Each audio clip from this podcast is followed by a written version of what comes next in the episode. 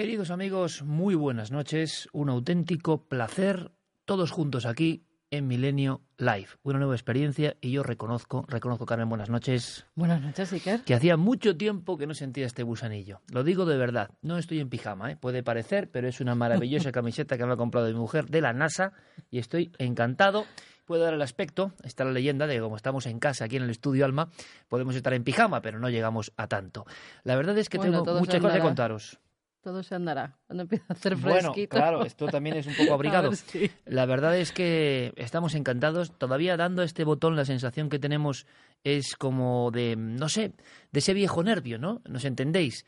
Llevamos toda la vida en esto, pero eso da exactamente lo mismo. ¿Por qué? Porque comprendemos que estáis ahí fuera y eso lo cambia absolutamente todo. Es más, me gustaría contaros, me gustaría contaros, ¿por qué no? Una pequeña historia.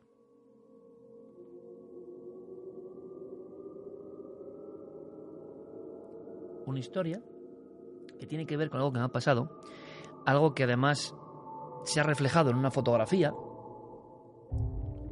Nos hemos hecho una foto eh, y todo el mundo, tienes cara de sueño, ¿no? Tienes cara de sueño. Os voy a contar el porqué de esa cara de sueño, porque tiene un significado antes de este programa de esta noche Milenio Live. Ya tenéis ahí el hashtag Milenio Live. Esta noche que va a ser especialmente de conexión.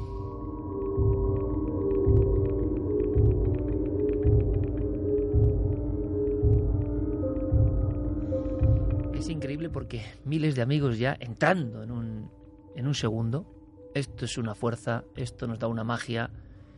Está siendo muy importante esta aventura, pero cada uno de vosotros, y yo también, seguimos con nuestra vida cotidiana. Y tú sabes que me he echado una pequeña siesta, ¿no? Ujú, lo sé, lo sé. Quiero contaros la historia brevísima antes de la primera conexión esta noche en Milenio Live de esa pequeña siesta. Porque fijaos, eh, estaba yo cansado hoy por determinadas circunstancias, determinadas cosas que teníamos que hacer y como cualquier persona del mundo, pues se me ha ocurrido echarme una siesta y ya están cambiando las temperaturas un poco, ¿verdad? En Madrid en la noche. Sí. Están cambiando un poquito. Nos tenéis que decir vosotros a través de, del Twitter Nave del Misterio, por favor, desde dónde nos veis, que nos gusta mucho. Si queréis un paisaje, pues un paisaje. Si queréis sacar la cámara o el móvil por la ventana y decirnos desde qué lugar del mundo nos veis, sería maravilloso porque vamos a conectar con vosotros. El programa pasado fue muy fuerte, muy de investigación y apenas tuvimos tiempo para interconectar y hoy sí que va a ser posible. Pero yo digo, bueno, me voy a quedar aquí echando una siestita en un cuartito y me he dormido profundamente. Yo diría que en exceso incluso, una de esas siestas que es como un una inmersión.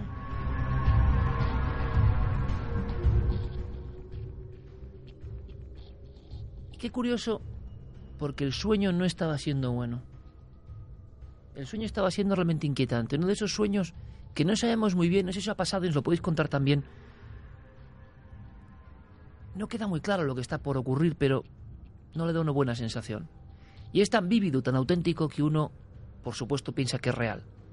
Estaba yo con Carmen, estaba con mi hija, estábamos en una especie de casa, llovía mucho, llovía mucho, y no pasaba realmente nada, pero algo indicaba en el ambiente que no, no era buen lugar ni buen momento. Yo no sé qué lugar era ese. Curiosamente me parecía una especie de templo de iglesia. A lo mejor sugestionado por lo de esta noche, porque conectamos con un templo, una iglesia. Y la verdad es que cuando me he despertado, una, una inmersión, un regreso, como cuando uno sale de la piscina y se reencuentra con el aire, y escucho la voz de mi hija y la voz de mi mujer, que en ese momento además estaban preparando la cena, y entonces soy consciente, así un poco a, a ciegas, porque el cuarto estaba muy oscuro, me latía el corazón fuerte porque ese sueño ¿Dónde están los sueños? ¿Dónde nos vamos? ¿Qué realidad es esa? ¿Existe realmente esa realidad en algún lugar? ¿Es uno de esos universos paralelos de los que tanto hablan los físicos cuánticos? ¿Por qué nos impresiona tanto? Bueno, pues os quiero decir simplemente con esto que yo me he sentido enormemente feliz, extraordinariamente protegido, dichoso de tener lo que tengo, pero no por la cuestión física, y me entendéis todos. No, simplemente porque a veces olvidamos las cosas que tenemos y he sentido esa especie de, de abrazo del hogar. Cada uno el hogar que tenga, cada uno su historia, cada uno su lugar. Que a veces no valora porque está a otras cosas. Y yo en el miedo de mi sueño, en ese sueño sin significado, en ese sueño raro, en ese sueño que me inquietaba, en ese sueño que por algún motivo no quería yo seguir soñando, al despertar me sentí privilegiado por tener una familia, por tener una casa, por tener una misión, que es abrir este estudio y empezar Millennium Life.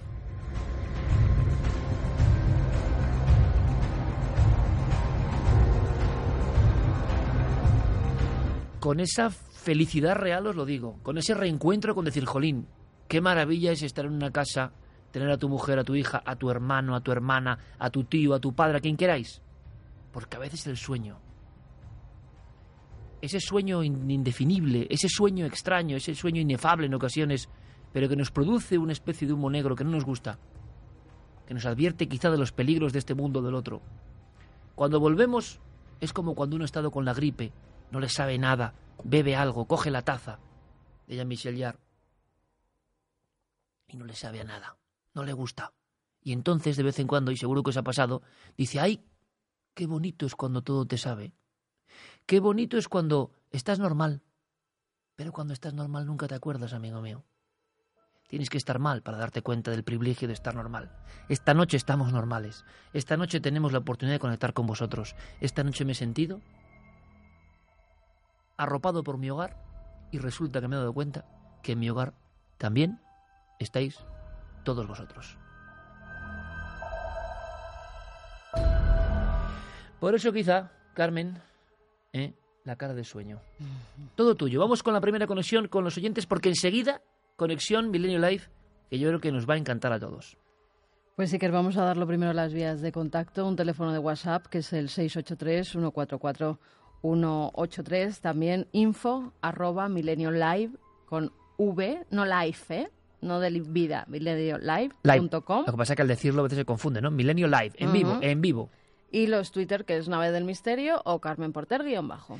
Eh, cuéntame primeros mensajes, pero dejamos ahora mismo ese tablón de anuncios, ¿te parece? Para que lo tengan claro todos nuestros amigos. Si queréis, tomáis nota, el viaje de esta noche comienza. Pues nos estaban ya mandando. Sí, sí, escuchamos, escuchamos. Está simplemente la información eh, Algunas fotografías desde Texas, por ejemplo. ¡Qué bueno! Vamos a tapar aquí una botella de algo porque si no es hacer un poco de no, publicidad. Ahora, la ponemos, ahora la ponemos en Twitter, no te preocupes, en el navegador. Ahora la ponemos. Nos dicen también, en casa estamos listos, pero creo que Pipín se me va a dormir. Nos lo decía Marta Alonso, Pipín.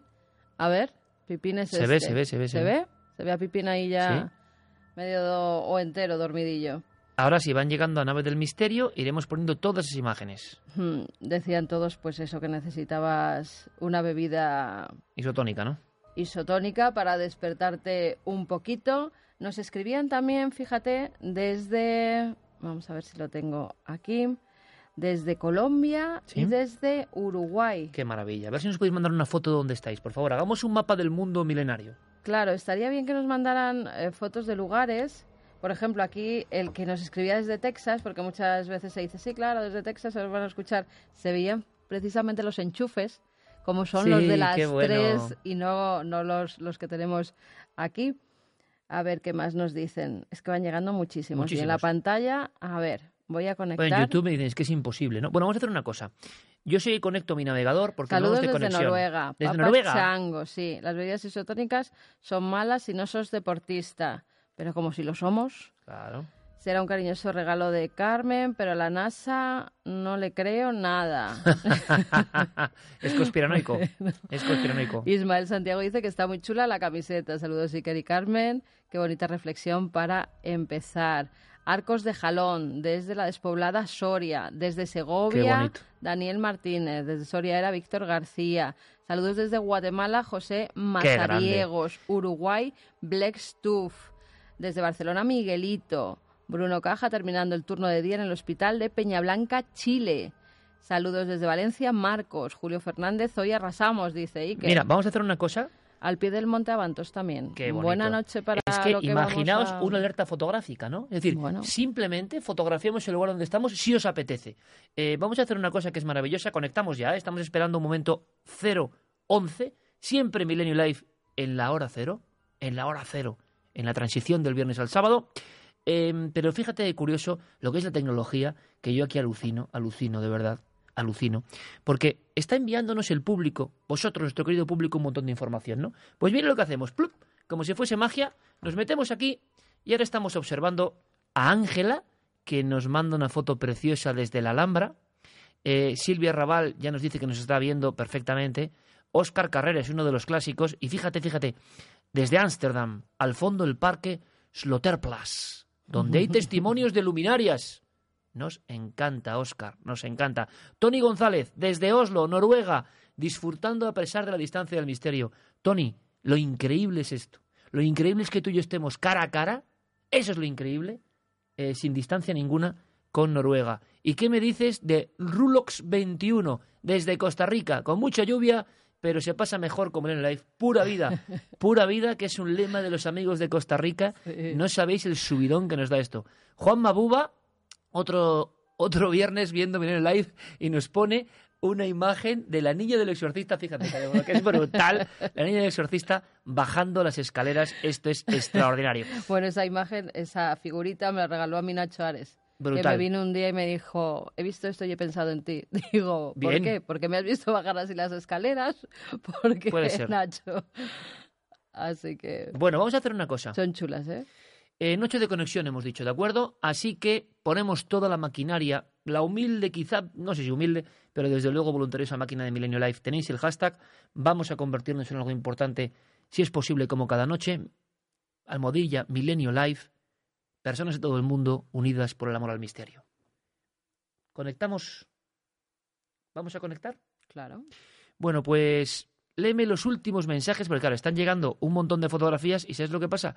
Roberto Mesa desde Elche, desde Guatemala, Charlotte Díaz, Francisco Vázquez, directo Milenio Life, otro clásico. Bueno, es que, es que alucinas. Así que lee unos pocos mensajes, porque es que ahora mismo ni podemos, pero hay una conexión brutal con ese lugar. Solo es que nos enseñan una cosa, así hacemos esa especie de impasse, ¿no? Tú lees unos mensajes y yo mientras conecto. Porque esto es así, artesanal total, auténtico total. Están llegando todo tipo de imágenes, pero quiero enseñaros una cosa. Estoy mirando hacia el monitor precisamente por eso, porque fijaos, quiero que veáis esto.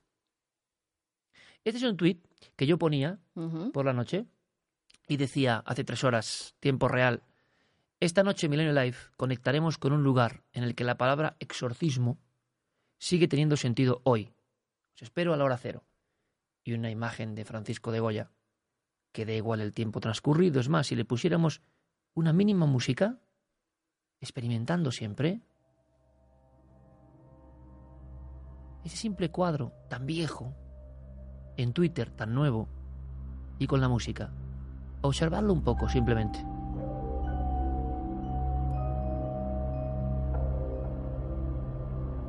Un hombre se debate, parece moribundo, y al lado unas criaturas de la noche, sin forma. Una parece un gato, un gato del Averno. Otra un hombre macilento, quizá un cadáver.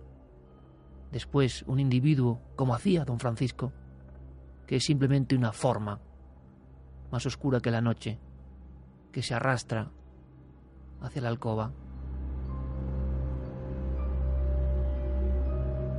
Y el hombre de Dios, el sacerdote, crucifijo en mano, con la sangre de Cristo, intentando enfrentarse a lo que cree que es el maligno. ¿Es posible todo esto hoy en el siglo XXI? ¿Es posible todo esto en la era de la tecnología y de ese Twitter tan nuevo o de la conexión que tenemos? Sí, hay un lugar donde sigue pasando algo extraordinario.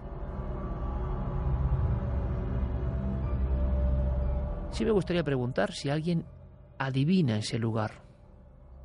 No es sencillo últimos mensajes porque la tromba es brutal, es brutal, antes de la conexión ahora mismo, Carmen.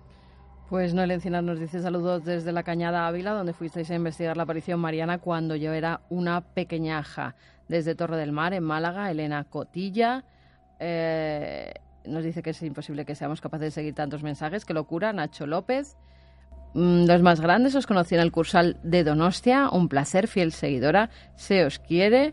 Por fin nos pidió en directo desde Erandio, Vizcaya, Iñaki Merino. ¿Qué más nos dicen? Vamos a ver si alguno descubre dónde estamos. Hermoso cuadro, es poco decir. El que has mostrado lo dicen Losas JR. Saludos desde San Lorenzo del Escurial, Alberto. Eh, aquí. Es imposible seguir. Voy a ver, sobre todo, a ver si alguien dice. Oscar Martínez desde Suiza nos escribe. Me encanta tu energía, Iker, eres un grande. Veo en ti al maestro Félix Rodríguez de la Fuente. Un abrazo a los dos y buenas noches. ¿Qué más quisiera? José López. A ver si alguien describe. Vale, mientras veo un hombre, dime un poco la imagen que estás viendo, que nadie está viendo y tú sí estás viendo.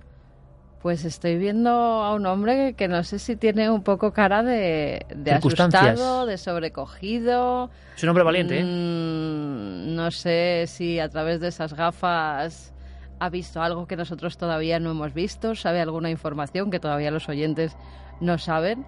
Pero lo cierto es que yo estaría inquieta en el lugar donde está él. Bueno, pues es momento, queridos amigos, es momento preciso, ahora, a las 0 y 17. Y no va a ser la única conexión, no va a ser la única de esta noche, que es lo mágico de este nuevo proyecto que se llama, o de esta nueva realidad que se llama Millennial Life, es momento, me dicen, exactamente cuando sean las 018, de... ¿De qué? ¿Sí? De algo que estamos diciendo todo el rato. Simple y llanamente, algo que se llama conexión.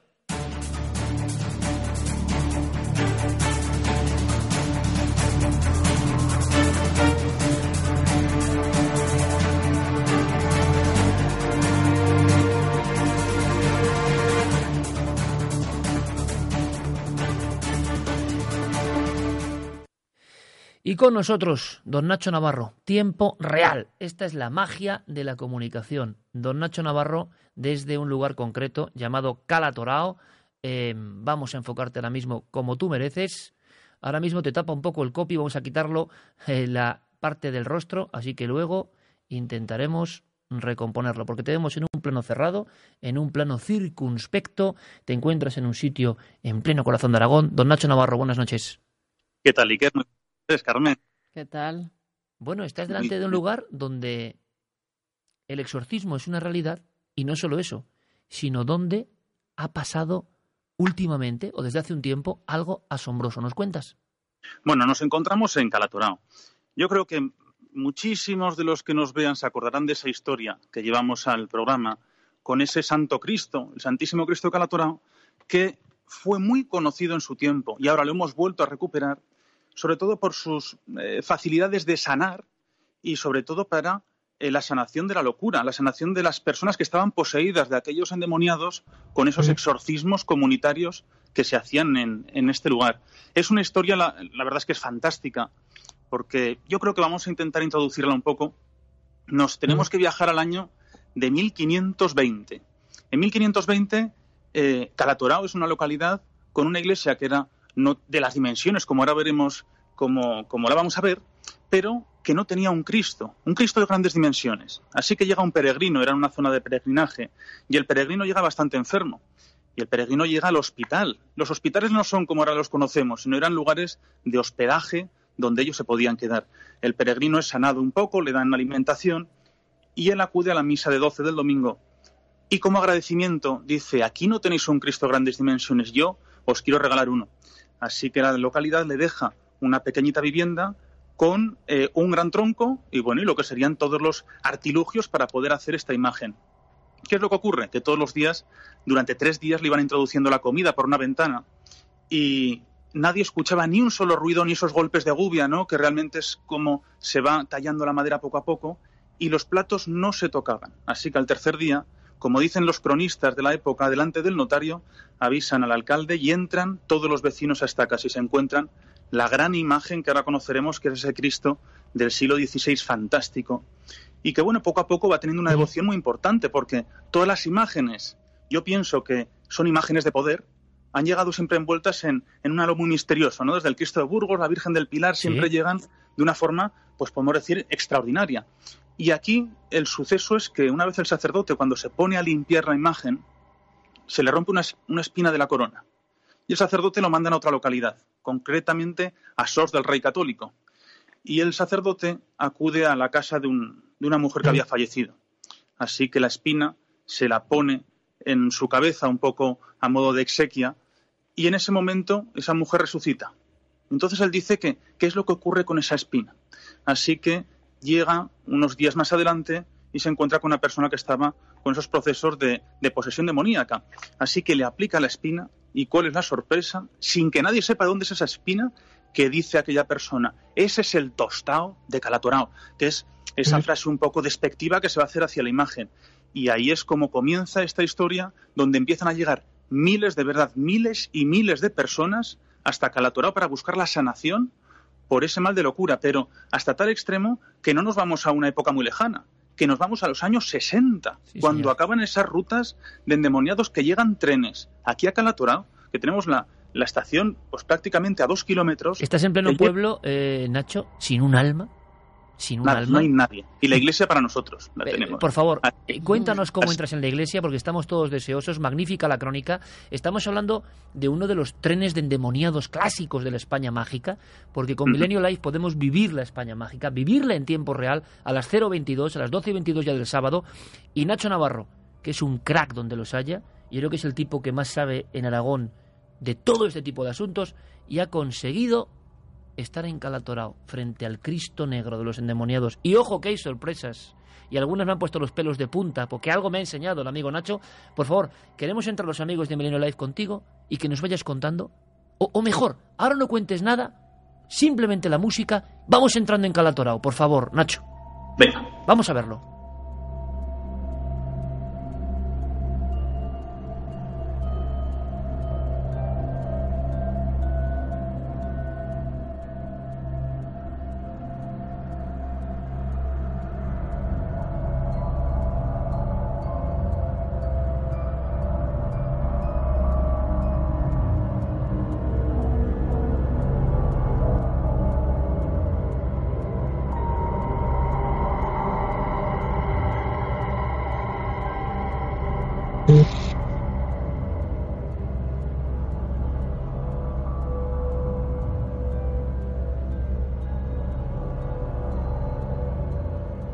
Ahora si te parece, Nacho, como si fueses un guía, un guía en mitad de la noche, decide en escena del exorcista qué contactos y cómo será el bueno de Nacho Navarro para estar solo en la iglesia del Cristo de Calatorao a las 12 en la soledad más absoluta, con poca luz.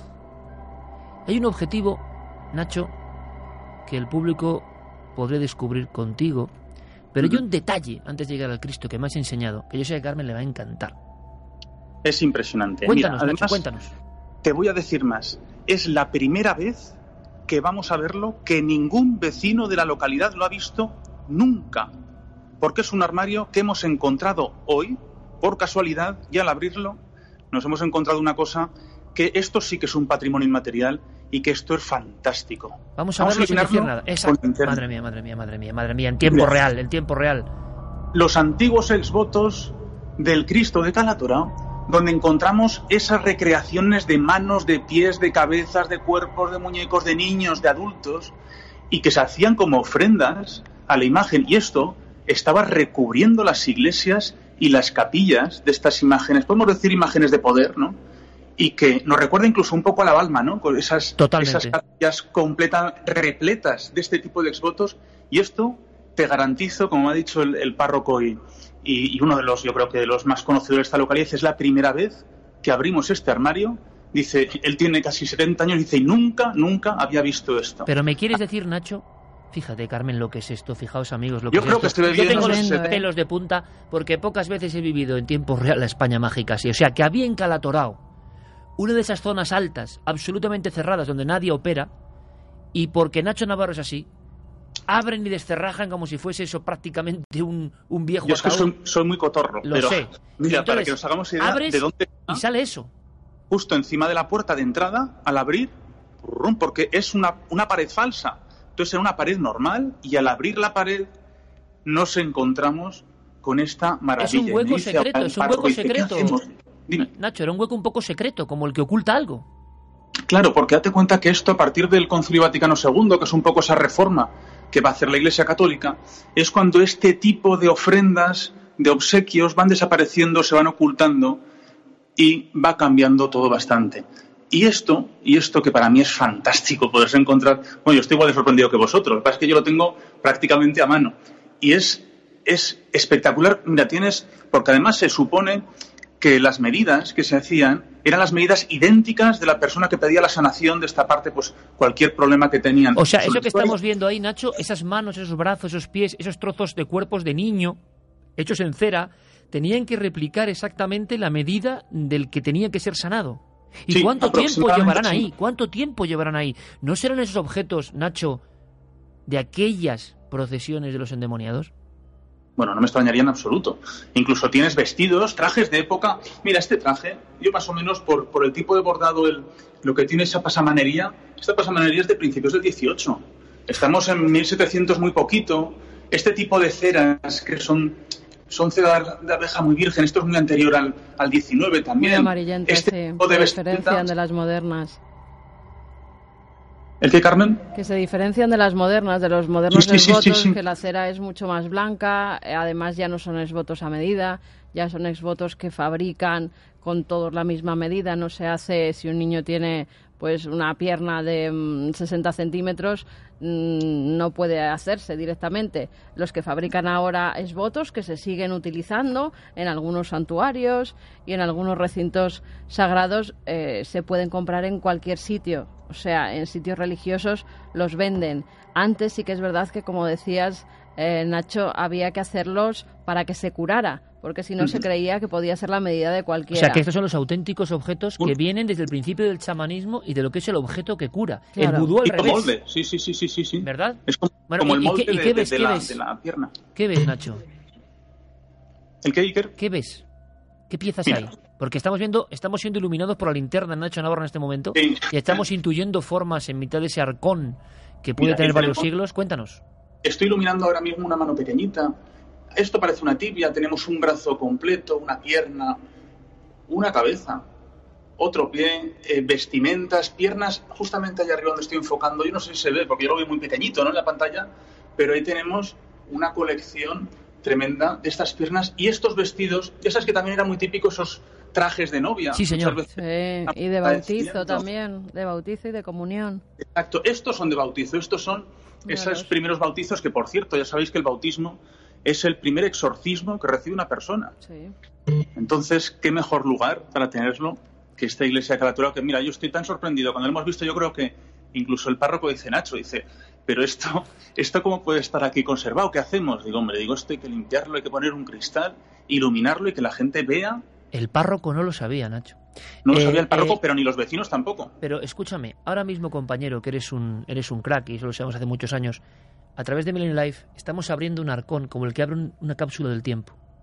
¿Y cuáles serían los sueños, los anhelos, las tragedias, la vida y la muerte de las personas que dejaron eso ahí como un secreto? Podemos casi leerlo y puedes casi hasta, hasta aspirarlo. ¿no? Es que a lo mejor se puede leer, ¿no? Porque tiene que haber, eh, como había en todas las iglesias, donde presuntamente había sanaciones, un libro donde la gente iba poniendo fulanito de tal, venido desde tal pueblo, desde tal localidad, se ha curado gracias a la intercesión de tal Cristo. Me imagino que en esa iglesia también tiene que haberlo, Nacho. Eh, lo, que pasa es que estas iglesias que han por tiempos de, de la guerra civil, sobre todo, que desaparece prácticamente los archivos, esto ya es el testimonio más antiguo que tenemos, ni el retablo, ¿no? Es una iglesia, vamos a decir, a partir de, esa nueva época.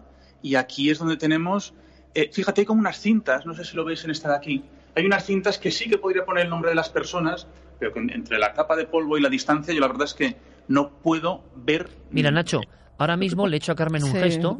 cuando has dicho cintas, le he hecho un gesto a Carmen que simplemente en un momento dado voy a mostrar al público. He hecho así Mm. Y me, y me gustaría que nuestro público, que está en tromba, nos dijera qué significa. Y es que antiguamente, antiguamente, a los endemoniados en La Balma, en otros puntos de España, donde por algún motivo se acudía como última posibilidad, o en algún rincón de Galicia, el tema de las cintas que se ataban y saltaban era un proceso de exorcismo. Se encintaban a los niños, a las mujeres, a todas las personas que creían estar poseídas o con fenómenos extraños y esas cintas cuando se soltaban por ciertos movimientos y espasmos se daba el ritual por, por concluido. Esas cintas se guardaban como ejemplo de la lucha del exorcista. Es increíble que Nacho haya encontrado ese armario. Es increíble. Tienes cintas, ¿eh? Tienes cintas Vamos a verlas, Nacho. ¿Qué es, lo que nos recuerda? ¿El qué? Ahí están las cintas, es que estamos viendo. ¿Te acuerdas de que salga por las manos, que salga por los pies? Claro. Exactamente. Y que solamente la persona es liberada del maligno cuando esas cintas se rompían y entonces ya podían decir que estaban sanadas de, bueno, de esa enfermedad, de ese tipo de, de mal, que el mal vamos, a día de hoy yo creo que está más presente que nunca. En muchas localidades, no solo de España, sino de toda Europa, eh, y no solo por la guerra civil, sino anteriormente cuando empezaron a dejarse demostrar algunas cosas que creían más de hechicería que de pura religión, como en este caso los esvotos o en otros casos como en otras partes de Europa lo que vimos de los esqueletos enjollados que al principio se mostraban como algo bonito, como algo para reflejar la muerte, pero con todos los ornamentos y al final fueron ocultados también algunos en armarios. Se les coge miedo a estos objetos. La Iglesia en un momento dado prohíbe estos objetos, por eso muchas iglesias querían conservar eh, la fe de los fieles y creaban esta especie de, de armaritos secretos algunas veces durante la guerra para ocultar algunas de las tallas y que no fueran quemadas o que no fueran eh, pues eh, profanadas. profanadas. Se ocultaba también muchas veces las hostias consagradas de las iglesias en esos armaritos precisamente para lo mismo y otras porque se tenía que guardar el secreto. En épocas anteriores a la guerra civil se tenían que guardar esos secretos cuando ya la iglesia no lo veía. Sería interesante que nuestro público preguntase cosas a Nacho Navarro. ¿Por qué? Porque Nacho nos tienes que enseñar eh, eres nuestros ojos de miles de personas ahora mismo. Eh, vámonos hacia ese famoso Cristo, si te parece. Vamos viendo el recorrido y nos vas contando, porque lo interesante es el tipo de casos que había y lo alucinante es lo que ha vuelto a ver. Yo decía en ese tuit que la palabra exorcismo, que ya parece de viejos legajos o de viejos armarios con secretos encerrados, resulta que vuelve a vivificarse. ¿Qué ha pasado en este lugar, Nacho? Mira, y que va a enseñar un Cristo y un libro, ¿no?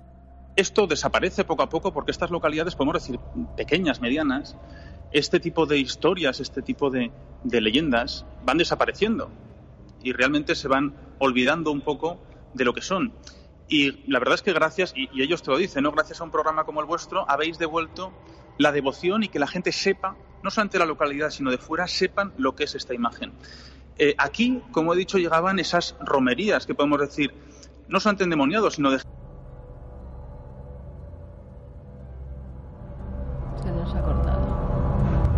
completamente. Sí, ha habido un Pero hay un momentito ahí de corte, eh, vamos a ver si recuperamos. Eh, Nacho, ¿tú nos oyes? Ahora te recuperamos. Perfecto, perfecto.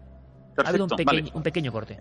Entonces aquí, claro, venían miles, pero de verdad, miles de personas. Nos vamos a poner detrás de la iglesia, así, para ver la dimensión que tiene, a ver si, si le doy a la tecla correcta, que esto ya sabes que no es tan fácil. Eso sale así el paso, eso es.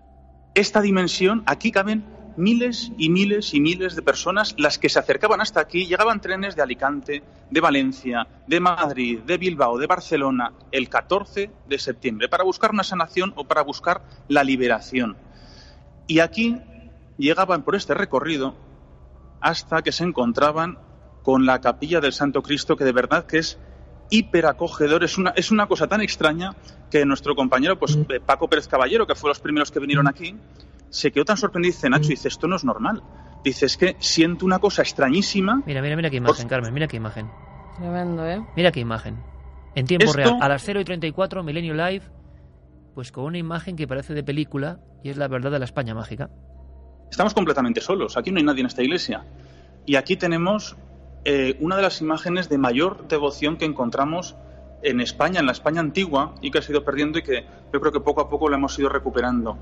Esta es la imagen de 1520, esta es la imagen de esa historia de ese peregrino, ese peregrino que luego dicen que es un ángel, el que realmente trae la imagen aquí a Calatorao, y que por cierto sirve no solamente eh, para esa sanación, sino como clases de anatomía, porque dicen que es absolutamente perfecto, y si quieres nos acercamos. Déjame un momento, muéstrame el Cristo y ahora me explicas, Nacho, sin decir nada, por favor. Sí, sí.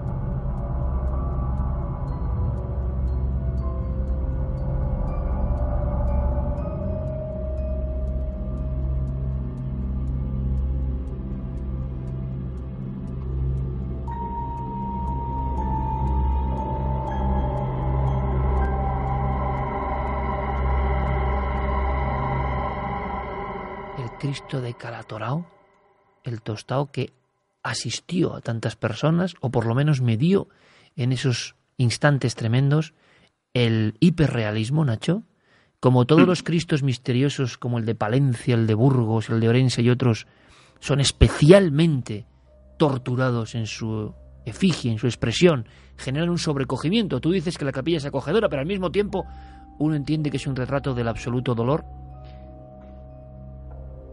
Es, esa, figura, es una sensación muy extraña además, porque a la vez no es que genere solamente una, una paz muy importante, ¿no? sino que es como que te revuelve, te revuelve la conciencia y te revuelve muy adentro, que es lo que me comentaba Paco, dice, es que estás cómodo y estás incómodo, es como que el que lleva esa mochila cargada es el punto donde se la libera. Y, y la verdad es que solamente de imaginar la de miles de personas que estaban convencidas y que siguen convencidas de la sanación de este tipo de imágenes, porque aquí es donde luego podremos hablar ¿no? de ese tipo de sanaciones actuales o esa medicina que solamente palía y que realmente esto sí que llegaba a sanar.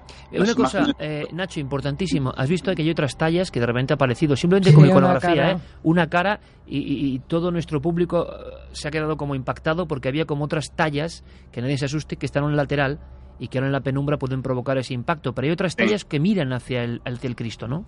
Sí, son este tipo de ángeles esos ángeles, ¿no? Como ese arquitecto de esta imagen, que lo que hacen es incluso de con, estas armas Christi que las van portando en sus manos, estos, en este caso el, martillo, y que al otro lado también lo tenemos, son como esos ángeles que vigilan con estas con esta escalera, ¿no? Para subir a la cruz con aquel José Arimatea, y lo que buscan realmente es custodiar. Los ángeles siempre custodian y los ángeles protegen, como entonces qué es lo que protegen, pues lo más preciado que hay en esta localidad, que es el Cristo, ese tostado por este tono que lo podemos ver, ¿no? Ese tono más negruzco, mucho más oscuro, y esta imagen durante cientos de años conocido como el Cristo de los endemoniados, el Cristo capaz de sanar cualquier problema de posesión o del mal. Antes de escuchar una serie de relatos que son increíbles porque son del hoy, de lo que pasa hoy, eh, Carmen, mensajes, ¿qué dice nuestro público en Milenio Life? Pues Cristian Ortega, por ejemplo, nos dice, parece que va a mirarte, y no es el único, ¿eh? Hablaba mucha gente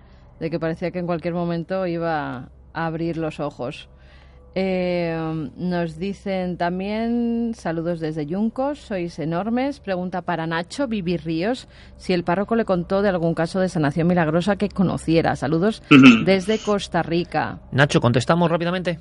Contestamos. A día de hoy viene gente convencida de la sanación y le solicitan al párroco no solamente la sanación por una enfermedad, que luego podemos mirar algún tipo de, de relatos, sino la sanación por posesión. Hay gente, esto muchas veces se piensa que es de época antigua, pero muchas diócesis tienen especialistas en exorcismos de forma silenciada y de forma un poco que la gente no lo vea como, como algo extraño, sino que es algo natural, ¿no? El, exorcismo dentro de la Iglesia Católica. Y desde el año 2000 cada vez más iglesias tienen exorcistas. Nos dice también Rocío García, me ha dado la sensación de que el Cristo iba a abrir los ojos. Adriana Aguirre, no hay lugar más mágico que una iglesia católica. Esther García, me pregunto si este templo tiene alterado el campo magnético como las iglesias de los templarios. Josu Manzanas también da la sensación de que va a abrir los ojos. Oye, muchas personas, pruebas que yo sepa, Nacho, nos han hecho, pero fíjate, fíjate.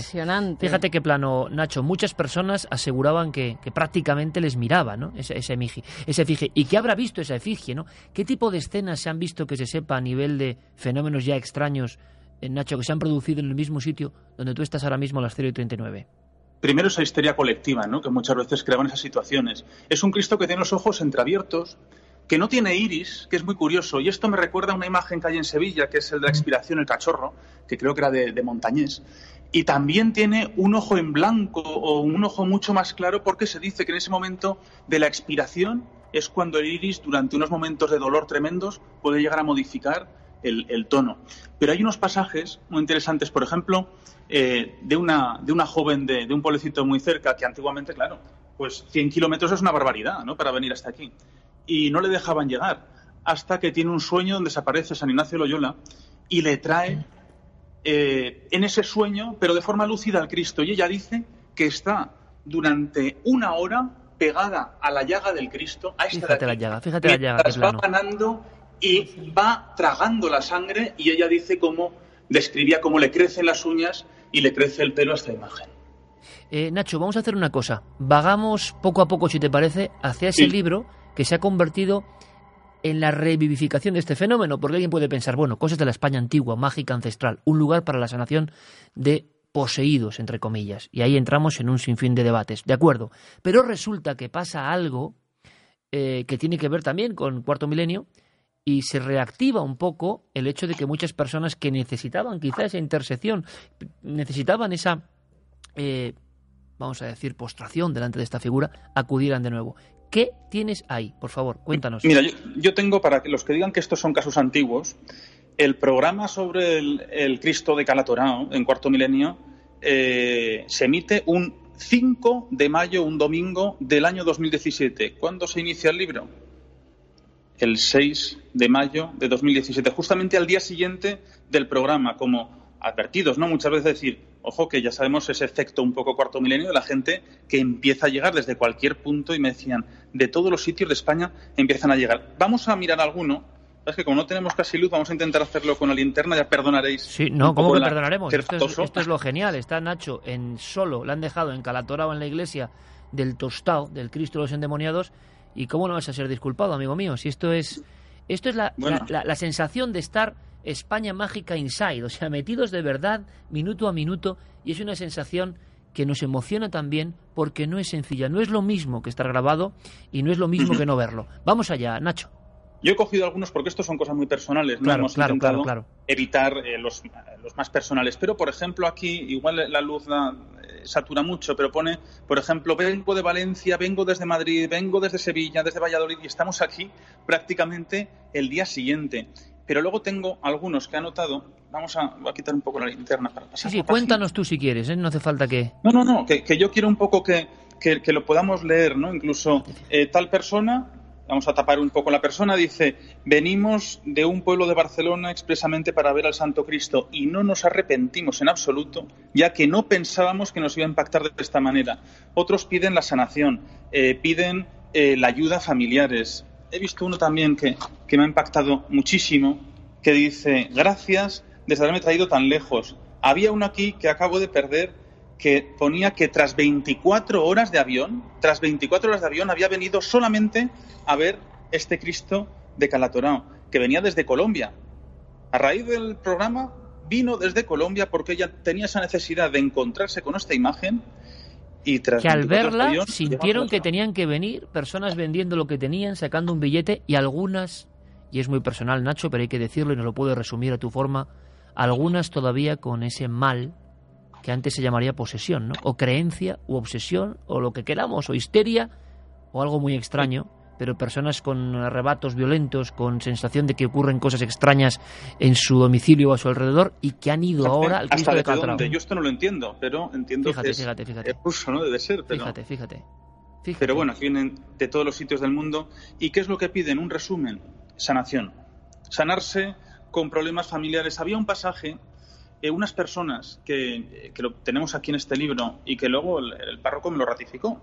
Dice, al día siguiente del, del, reportaje, justamente al día siguiente, llegan una familia desde, desde Guadalajara pidiendo la sanación pues, de, de su hijo, que estaba prácticamente eh, desahuciado. Y luego volvieron como agradecimiento porque el, el niño había sido sanado y mucha gente pide esa sanación. Otros vienen desde diferentes ciudades de España convencidos de que esta imagen es capaz de sanarles esos males que tienen porque ellos se consideran que están eh, poseídos, ¿no? Podemos decir, con ese maligno que tienen dentro. hoy, hoy, Nacho, hoy, 2018, no hablamos del año 32, del 2018 hay personas que sienten esto. Concretamente de la pasada semana, uno de esos casos. Entonces llegan aquí y como te describe el párroco, dice, se empiezan a sentir tan incómodos delante del Cristo y empiezan a ponerse nerviosos hasta que llega un momento hay una serie de rituales, que es el ritual del exorcismo. Es que para ser esos rituales, la verdad es que tienes que hacer diferentes cursos dentro de la iglesia, pero que sí que se utilizan. Y se pueden utilizar incluso un laico, yo mismo puedo hacer diferentes rituales de este tipo que tienes una serie de, versículos de cómo hacerlos. Y, y, llegan aquí, llegan a día de hoy, en el siglo XXI, en el año 2018, personas convencidas del poder de sanación. Y no es que estén convencidas y que vengan una vez, es que vuelven. Vuelven porque saben que esta imagen les ha sanado y les ha ayudado sobre todo a esos problemas que tienen. O sea que todavía, compañero Nacho, Carmen, últimos mensajes para Nacho o últimas expresiones de lo visto, porque te lo agradecemos muchísimo. Nuestra idea era eso, la capacidad de con una cámara, con un compañero, tiempo real, vivir el pálpito en este instante de lo que es la España mágica. Y esto yo creo que no tiene precio. Primero, porque nos dejen estar aquí, ¿no? Y segundo, porque las conexiones hayan permitido el milagro, que no será tan fácil en otras ocasiones. Hay cosas que yo creo que la, el ver la imagen, aquí vienen muchos, antes venían los alumnos de la Facultad de Medicina para ver la perfección. Hay detalles que podemos... Fíjate, las venas del pie. Mira el pie, la nervadura es magnífica, incluso el pliegue que tenemos aquí del, del, peso de la propia imagen, de la propia persona, ¿no? Con, con este clavo. Y qué curioso, tanta devoción que tiene, que la devoción ya sabes, que consiste siempre en acariciar, ¿qué es lo que desgasta? La policromía, ¿no? Como lo vemos. Mm. Y siempre que vemos una imagen, la madera no tiene relieve, pero aquí sí. La madera está perfectamente tallada y el relieve no ha sido que dicen y los expertos dicen pero cómo es posible que la madera esté perfectamente esculpida sin aparte de esa policromía que ya no está pero que no esté en un bulto redondo nos vamos asomando las proporciones son perfectas son es increíble Nacho nos pregunta que cuánto mide el Cristo 1,80 Metro ochenta. Bueno, como la sábana santa, qué curioso. Sí. Fíjate, es que ahora sí lo estamos viendo, estamos viendo los detalles, Nacho, y es impresionante. ¿eh? Las tres capas térmicas de la llaga. Eh, los expertos que lo han mirado, tiene la campanilla, ojo, la campanilla dentro de la boca. Y esto es una de las... Le llaman el Cristo de las tres caras, porque mira, vamos a hacer la prueba de esas tres caras. La primera es esta, que tienen diferentes expresiones. Esta es la expresión que vamos a tener primera. La segunda expresión que vamos a ver, ambos ojos más alejados. Y la tercera expresión, un poco más de paz y serenidad, que va a ser justamente la de este ángulo. O sea, es un trabajo anatómico. Agonizando muerto y ya por fin descansando, ¿no? Más o menos. Sí, sí, sí, exacto, exacto. Es, yo creo que es fantástico y que esto sí que sí que no se tiene que perder, ¿no? Muchas veces ese tipo de pasajes de, de endemoniados antiguos pues puede quedar como desfasado, ¿no? Como llegaban, pero que hay gente que, que lógicamente, oye, yo también creo en el poder de, sanación obvio de estas imágenes. Fíjate, eh, tiene hasta, los brazos parece que como desencajados, como cuando verdaderamente a los crucificados por el peso de su cuerpo eh, se desencajaban los brazos y esa es la situación en la que se veía anatómicamente un, crucificado. Y un Cristo misterioso. No se sabe, ¿no, Nacho, quién es el autor?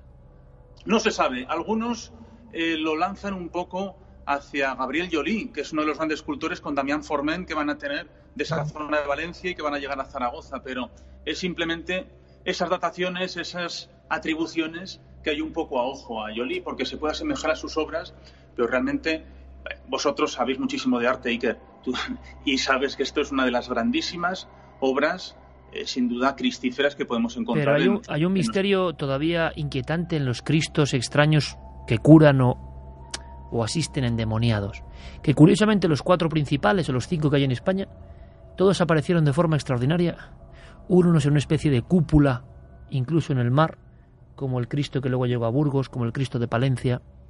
Es decir, su aparición es extraña. que también le crecía el pelo. se repite el código permanentemente en los Cristos extraños españoles. Es decir, son figuras de poder que han aparecido y no que un artesano, y ha quedado todo perfectamente rubricado, ha hecho por encargo de tal iglesia. No, no. Fijaos qué curiosos, amigos de Millennial Life. Todos los Cristos extraños españoles que tienen luego esta conexión con Cristos que sanan o que provocan milagros de este tipo y que todos son incluso más antiguos de un aspecto terriblemente dramático, todos aparecieron de forma extraña. Todos llegaron de una forma extraña a Burgos, a Orense, a Palencia, a Calatorao. Nacho, que te mandamos un abrazo enorme, que te mandamos un abrazo extraordinario que ha sido una maravilla disfrutar contigo. Ahí te vemos. Es una escena un poco en el buen sentido, pero del exorcista, decíamos, ¿no? Nacho como haciendo del padre Carras en el buen sentido y sentado en una iglesia absolutamente en penumbra y solo, pero con una enorme paz. Eh, habrá próximas conexiones, habrá nuevas aventuras y esto es vivir la España mágica, amigo. Y seguro que muchas personas, a raíz de tu intervención de cómo lo has contado, querrán conocer el Cristo de Calatrava. Y sobre todo las gracias al párroco que nos ha dejado la Iglesia para que Milenio Live eh, viva con todos los oyentes y con todos los televidentes de alguna forma, porque lo estáis viendo, este momento único que no se ha podido vivir en ningún momento, en ningún programa nada más que Nacho Navarro lo ha conseguido y transmitirle las gracias a ese párroco. Y espérate porque Nacho, Nacho es de los que es un buen taur que tienes en la manga. Nacho, con nuestra máxima admiración. Hasta pronto, amigo. Y que hasta cuando queráis. Carmen, un beso. Besos. Gracias. La verdad es que el Cristo impone. Marian González nos dice sin palabras, mil gracias Nacho por el lujo que nos has dado de vivirlo en directo. Y ahora nos marchamos ¿eh? a territorio ovni. José López, no sé si seré el único, pero los templos siempre me dan esa doble sensación, admiración artística y sobrecogimiento interno. Nos preguntaban también por el escultor que lo talló, pero como ha dicho Nacho, pues no se sabía. Una obra de arte muy buena, nos dice de Alien Factory Channel, pero no saquéis las cosas de contexto. No sé qué cosas hemos sacado de contexto. Bueno, que han ido endemoniados desde hace seis siglos y que es muy curioso porque las personas siguen yendo. Interesantísimo, ¿no? Eh, sí, pero como muchos templos. Claro, sí, siguen, sí. siguen yendo. Si la gente no lo quiere ver, es su problema. Eh, María Escobar es tan perfecto, tan real, que me inquieta. Nos dicen también José Alberto Rodríguez, por lo que veo la talla no es de una pieza, sí parecía que tenía, bueno, claro, es que esculpirla en un solo en un solo tronco, la verdad es que tiene que ser bastante difícil. Chelo dice, tengo el vello como escarpias, es genial la imagen. Isabel Abas es el Cristo más impresionante que he visto y te conmueve. Maite Santana, el Cristo en sí es una maravilla. Eh, hoy tenemos este impresionante programa, nos dice Ignacio Mora. Me encanta la esencia de Millennium Life, Lips. Acabo de llegar, un saludo a todos y querido Carmen, sois unos yonkis de la información, pero eso a mí me encanta porque nos dais unos momentos súper enriquecedores y entretenidos. Gracias por todo. Eh, lo escribía mi fiel amigo, mi perro. Emilio Barrero dice que su hermana cuenta que una vez vio como el Cristo de Medinaceli movía su cuello como si tragase saliva. Bueno, se producen muchos de esos efectos en, en, las iglesias. Miguel, lo de crecer las uñas y el pelo, se cuenta también del Cristo de Palencia, efectivamente.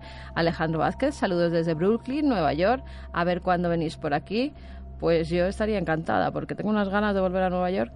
Mariano Fernández, atmósfera, hermosa la atmósfera que has creado, Iker, la magia de la radio, no se olvida escuchando esto con mi hijo. Saludos desde Argentina. Hmm. Ezechiel, Ezechiel, siguiendo Milenio Live desde Jujuy, Argentina. Son los mejores. y y Carmen, ambos son mi inspiración personal como futuro periodista. Noé nos dice emocionada porque por fin os puedo ver. Gracias por hacer el programa el viernes. Un saludo desde Asturias. María Carmona, grande Nacho Navarro Gil, sobrevivir a la aventura de la montaña. Interesante investigación sobre la peregrinación de los endemoniados del Cristo Negro. Nunca dejaremos de descubrir cosas con vosotros. Pues fíjate que en este momento preciso, eh, Nacho Sevilla, eh, buen amigo informático de este, de este equipo también, dice, al cierto total, la gente está alucinando y da una serie de datos de lo que está pasando en estos primeros 25 minutos y diciendo, bueno, es que la gente está en tromba y, y estamos en una especie de inmersión que gracias a la tecnología nos permite esta especie de ensueño. Hablábamos hoy de sueños, ¿no? Pues ya veréis a qué lugar nos marchamos de la provincia de Burgos ahora. ¿eh? Pero fíjate, fíjate qué interesante, porque estamos siendo absolutamente arrasados. Por mensaje sí, no, no me lo cuentes. Pero, pero fíjate. Lo estoy viviendo en directo. Amaneciendo, dice Alex, en la isla de Java. Isla de Java. Y escuchando al maestro, gracias. Fíjate, Evi Campanilla nos saluda. Patri Mancheño. En el Camar, en el Hotel Islantilla. Roberto Mesa. Pero fijaos desde El Salvador, que apenas desde son las 5 de la tarde, qué maravilla. Desde Málaga, fijaos un poco vuestras fotos. Bueno, este, esta foto es maravillosa. Sweet Loranismo Vita. Ya estamos con vosotros y hay una especie de conchas y palmeras junto al iPad para tener un poquito de, eh, de avituallamiento. Por favor, yo estoy alucinando. Desde Belgrado, desde Belgrado, ¿eh? Servio nos saluda. Muchas gracias. Estamos alucinando, de verdad. Fíjate qué maravilla Jesús García nos muestra sus perros atentísimos a Milenio Life. Esto es una joya. María Eugenia observando todo atentamente, pulpete dentro de su taza. Nos preguntan mucho si haremos sorteos de cosas. Claro que haremos sorteos eh, en el futuro, por supuesto. Eh, Casiopea desde los palacios. Fíjate, muchas personas desde Benavente, Zamora. Ahí hemos estado tú investigando, ¿verdad? Cerca de la tragedia terrible, una maravillosa tierra, pero del río Órbigo. Mira, esta foto lo, ¿Eh? lo dice todo, la de los pies. Sí. Unos pies en pantalón corto, hombre seguro, pantalón largo o mujer o niño. y desde Málaga, con toda la tranquilidad, otros pies, eh, María Isabel Pérez ya acostada con su portátil. Em, es increíble, es increíble. Lo vamos pasando porque, porque merecéis ¿no? esta conexión. Uno con tumba sin nombre, Álvaro en concreto, eh, desde Almería, con unas buenas, unos buenos refrescos y observando los mensajes en tiempo real. Super Ficus desde Dublín, muy fan desde hace muchos años. Nos dice un saludo milenario. Lidia Sánchez también desde Dublín. ¿eh? Y fíjate qué paisaje nocturno. desde Alicante, trabajando en buena compañía. es que no podemos, es que no podemos. Aranjuez en la noche, qué preciosidad. Eh, en fin, desde Jujuy, Argentina, amigos de Jujuy, cuando Carmen ponía en Milenio, Milenio 3, iba a decir, en cuarto milenio, las imágenes mías de 14 años, yo hablaba de un caso, Jujuy, terrorífico ser en el interior de una casa, ¿te acuerdas? Sí, me acuerdo. La niña Estela María, una ventana como esta que tengo aquí, por cierto. Vamos a verla. Si queréis inversión, bueno, no vamos a verla porque está ahí. Esta, esta, esta, esto Por el momento no tenemos cámara para. No, pero esto ya tendremos. Esto da la noche, ¿vale? Pues esa niña llega y se encuentra una figura entrando, una figura monstruosa, una figura que para ella fue siempre incomprensible y fue un caso increíble de la ufología argentina. Y de ufología pura y dura hablamos ahora que va a ser una maravilla. Es increíble, desde Ferrol, que Cacarrasco, un montón de amigos viendo Calatorao, mandándonos la imagen. Este momento que, que Marisabel Pérez manda de el momento, el momento arcón no abierto y dentro exvotos del siglo XVIII, desde las palmas de sí. Fíjate, de esto hay una, hay una cosa que, que me gusta y es una reflexión. Eh, me gusta que la gente vea cómo nuestro equipo, cómo nuestros reporteros, cómo nuestros colaboradores están en el sitio del que hablamos. En la televisión se suele ver, hay lugares en los que, por ejemplo, es una carretera y eh, una vez tuvimos a un cámara, porque teníamos al resto totalmente ocupados, tuvimos a, a un cámara que era ajeno al programa, lo contratamos solamente para esa grabación. El reportero tenía que ir a una carretera en concreto, a un punto muy concreto que estaba bastante alejado de Madrid. Y cuando llevaban 40, 50 kilómetros le dice el cámara, oye, pero no vamos a ir hasta allí que... No, no, es que tenemos que ir hasta allí. Además era Javi Pérez Campos, si no recuerdo mal, o, Paco Caballero, el que iba con ese cámara y le dijo, no, no, en Milenios está en el lugar donde ocurren los hechos. Ni un kilómetro más, ni un kilómetro menos. En el lugar donde está ocurriendo. Y el cámara se quedó un poco impresionado como diciendo, ah, pero de verdad estáis en los sitios donde ha ocurrido el suceso, pero si todo el mundo hace esto en cualquier carretera, si da igual, si no lo va a reconocer Iker. Y menos mal que tenemos un equipo en esto y le dijeron, no, no, nosotros tenemos que estar en el sitio donde el testigo vio lo que vio. Y eso me gusta, porque se ve que Nacho Navarro también ha estado a estas horas de la noche allí, que el párroco nos ha dejado entrar en esa iglesia y me gusta, me gusta que la gente lo vea y en directo. Pues de momento, fijaos, la tecnología ahora sí que da algún problema. Estoy intentando llamar a Pablo Villarrubia, pero eh, porque vamos a ir a la provincia de Burgos, porque estamos investigando en Burgos una serie de hechos que tendrían que ver con lo ufológico, con lo extraordinario, con lo enigmático. Y no es la primera vez que ocurre. Quiero enseñaros una, una fotografía, simplemente una fotografía. ¿Qué es esta que estáis viendo? ¿Qué es esta que estáis viendo? Leed con, con calma. Esta es la típica fotografía que se puede poner así simplemente.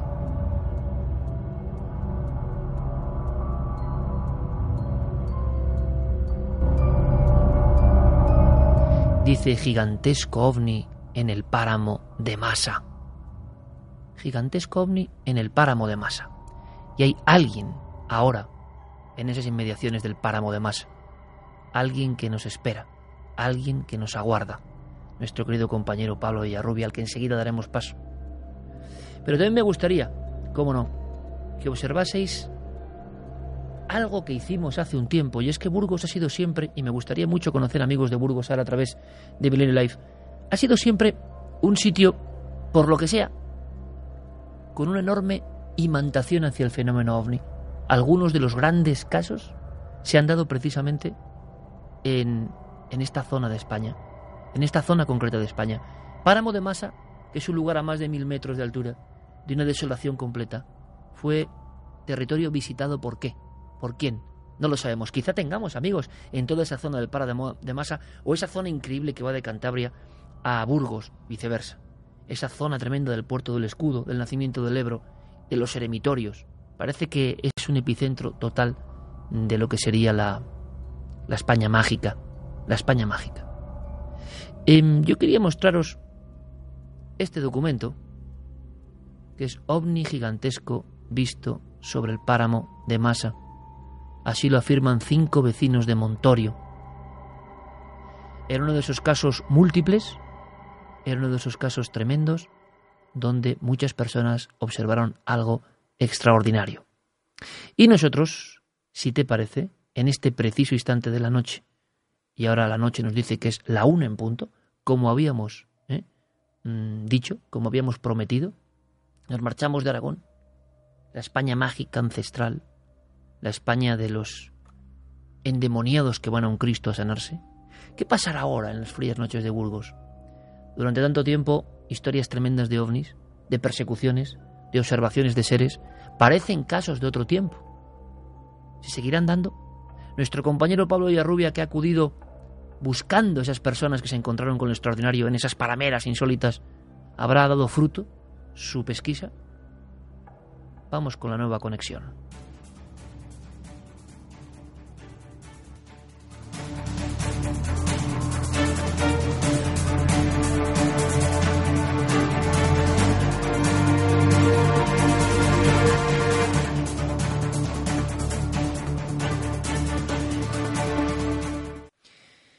Amigo Pablo Villarrubia, te observamos ahí, yo creo que aterido de frío, no lo sé muy bien si hace mucho frío en este mismo instante.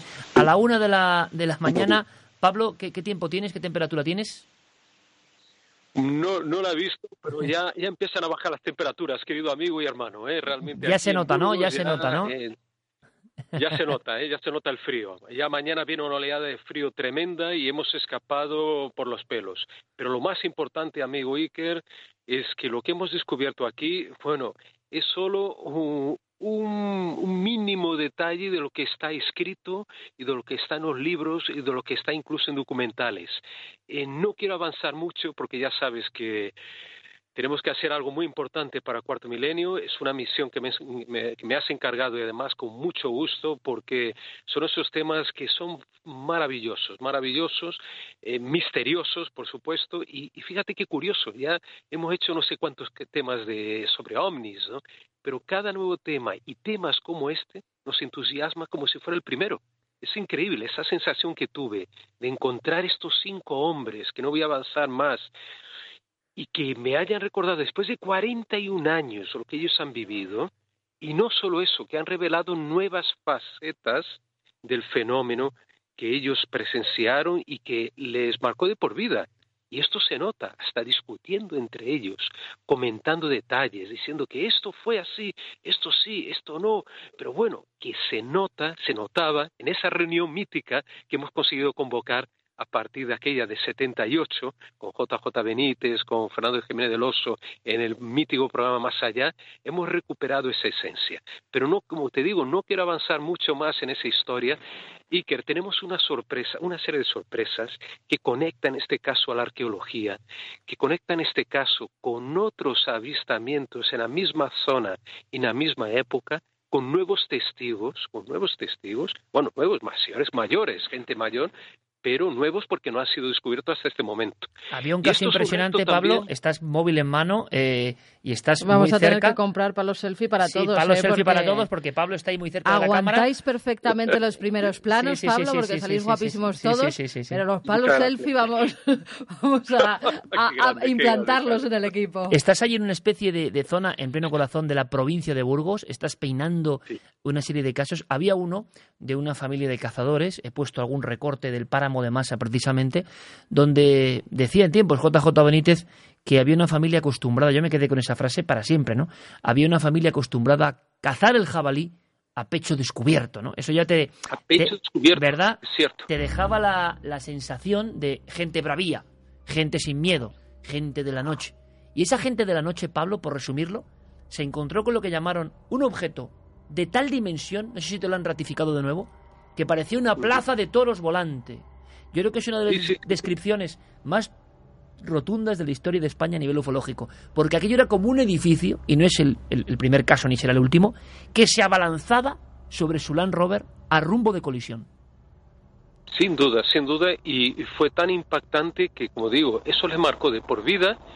Eh, fue una experiencia, digamos, en que no solo ellos, los animales también padecieron de ese, de ese terror, de ese pánico. Fue un momento de pánico extraordinario ¿eh? para ellos como te digo, es que ellos me, me, decían, Pablo, eh, vamos a ver, estamos cansados de ver luces, de ver destellos, ¿no? Digamos, de, de, de coche, lo que sea.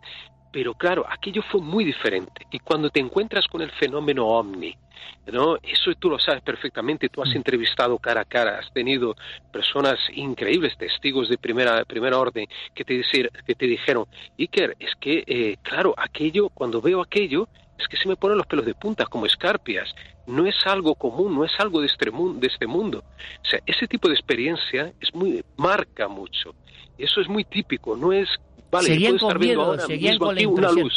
¿vale? Pero no es lo mismo ver una luz intensa, puedes ver el cielo descubierto, puedes ver, estás en la típica zona de Burgos, que ha sido, además el punto exacto donde estás, zona pura ovni. Eh, estás a menos de dos centenares de metros prácticamente de un aterrizaje quíntuple en, en, en, la, en la tierra ahí eh, con militares implicados. O sea, estás...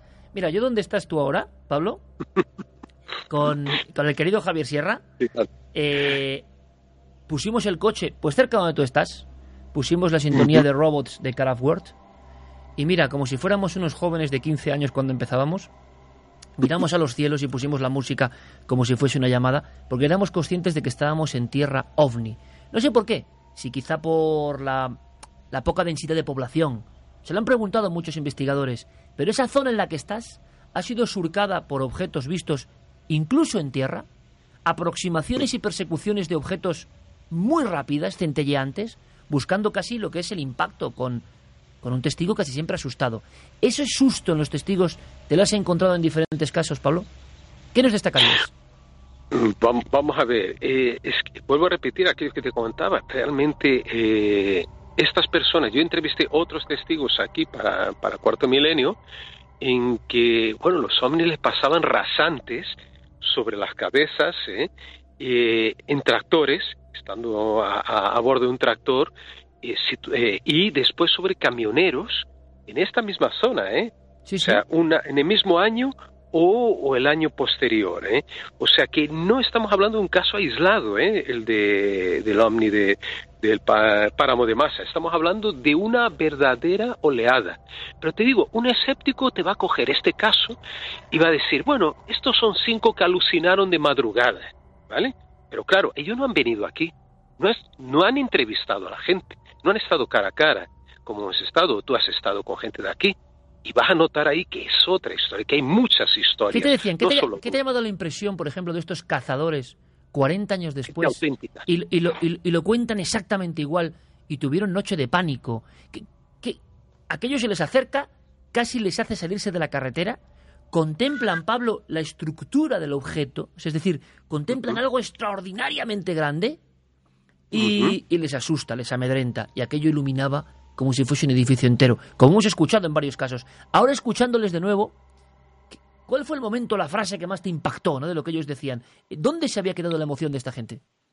Fíjate, uno de ellos, un señor o agricultor, una persona, un campesino, recio, hombre recio, hombre de campo, como sabe burgalés de aquí, me dijo una frase muy contundente hace nada, hace un par de horas. ¿eh? Me dijo así, a mí me han robado un pedazo de mi vida en aquel momento. Literalmente, me han robado un pedazo de mi vida. ¿Cómo interpretas esto? Ya te diré después, vamos a analizar a fondo este caso en el programa. Va mucho más allá, no solo el pánico. Estamos hablando de un posible, eh, bueno, me adelanto, un missing time. ¿Qué dices? ¿Eh? Ahí está. Pero no hablo más, por favor. No, hombre, no, no, claro que no hablas más. No, eh, claro que hablas más. Oye, el director de Cuarto Milenio soy yo, ¿no? Pues ya está. Habla más. vamos a ver, vamos a ver, vamos a ver. Vamos a ver. Me estás Pablo, no, se puede poner la miel en los labios escúchame, escúchame. A, Mira, un ufólogo desde niño y, y, quitárselo. Ponía este, este recorte. Lo estamos viéndolo todos juntos en Milenio Live. Páramo de Masa, Burgos. Gigantesco ovni. Reportaje de la Gaceta del Norte, JJ Benítez, foto de Gras. Se aproximó a cinco cazadores que regresaron en Land Rover. Era como un disco y más grande que una plaza de toros. La propia prensa burgalesa, ovni gigantesco visto sobre el páramo de Masa. Y tú me cuentas, querido amigo Pablo Villarrubia, en conexión a la una y once hora Capicúa, en esa tierra burgalesa, que hay algo más que no se había contado de ese caso. Cuéntame me algo han robado exactamente un trozo de mi vida, no solo dicho por uno, por otro, otra persona también, otros testigos, ¿eh? con otras palabras, pero con ese mismo significado. Pero vamos a ver, vamos a ver, Pablo. ¿Me quieres decir que hay un momento de esa aproximación del ovni en plena noche, de ese objeto gigantesco, y que los cinco en el Land Rover pierden la noción del tiempo? ¿Ocurre algo? Sí, ocurre algo, ocurre algo. Pero Iker, por pues favor, no, me pero, pidas, pero vamos a ver, no me pidas. Más detalles. Puedes contarlo perfectamente, eh... que no pasa nada, que no pasa nada. la intervención de Carmen dime aquí, algo, por favor, Carmen, dime una persona algo. muy equilibrada Pero y dime no, algo, no me va vamos a ver, pedir- tú Yo como creo- ufólogo, ¿qué yo piensas? creo, Iker, que los testigos a lo mejor le han dado algún dato que por el momento eh, Ah. debe ser no revelado y entonces por eso Pablo no, no puede ahora mismo Pero a ti como investigador te da esa impresión, Pablo, de posible missing time, tiempo perdido. Sí, sí, me da esa impresión. Además, me contaron detalles, como te digo, es que no están en los libros, no está en la enciclopedia, ni siquiera en el, el mítico programa de Más Allá, donde estuvo el gran JJ Benítez aquí también.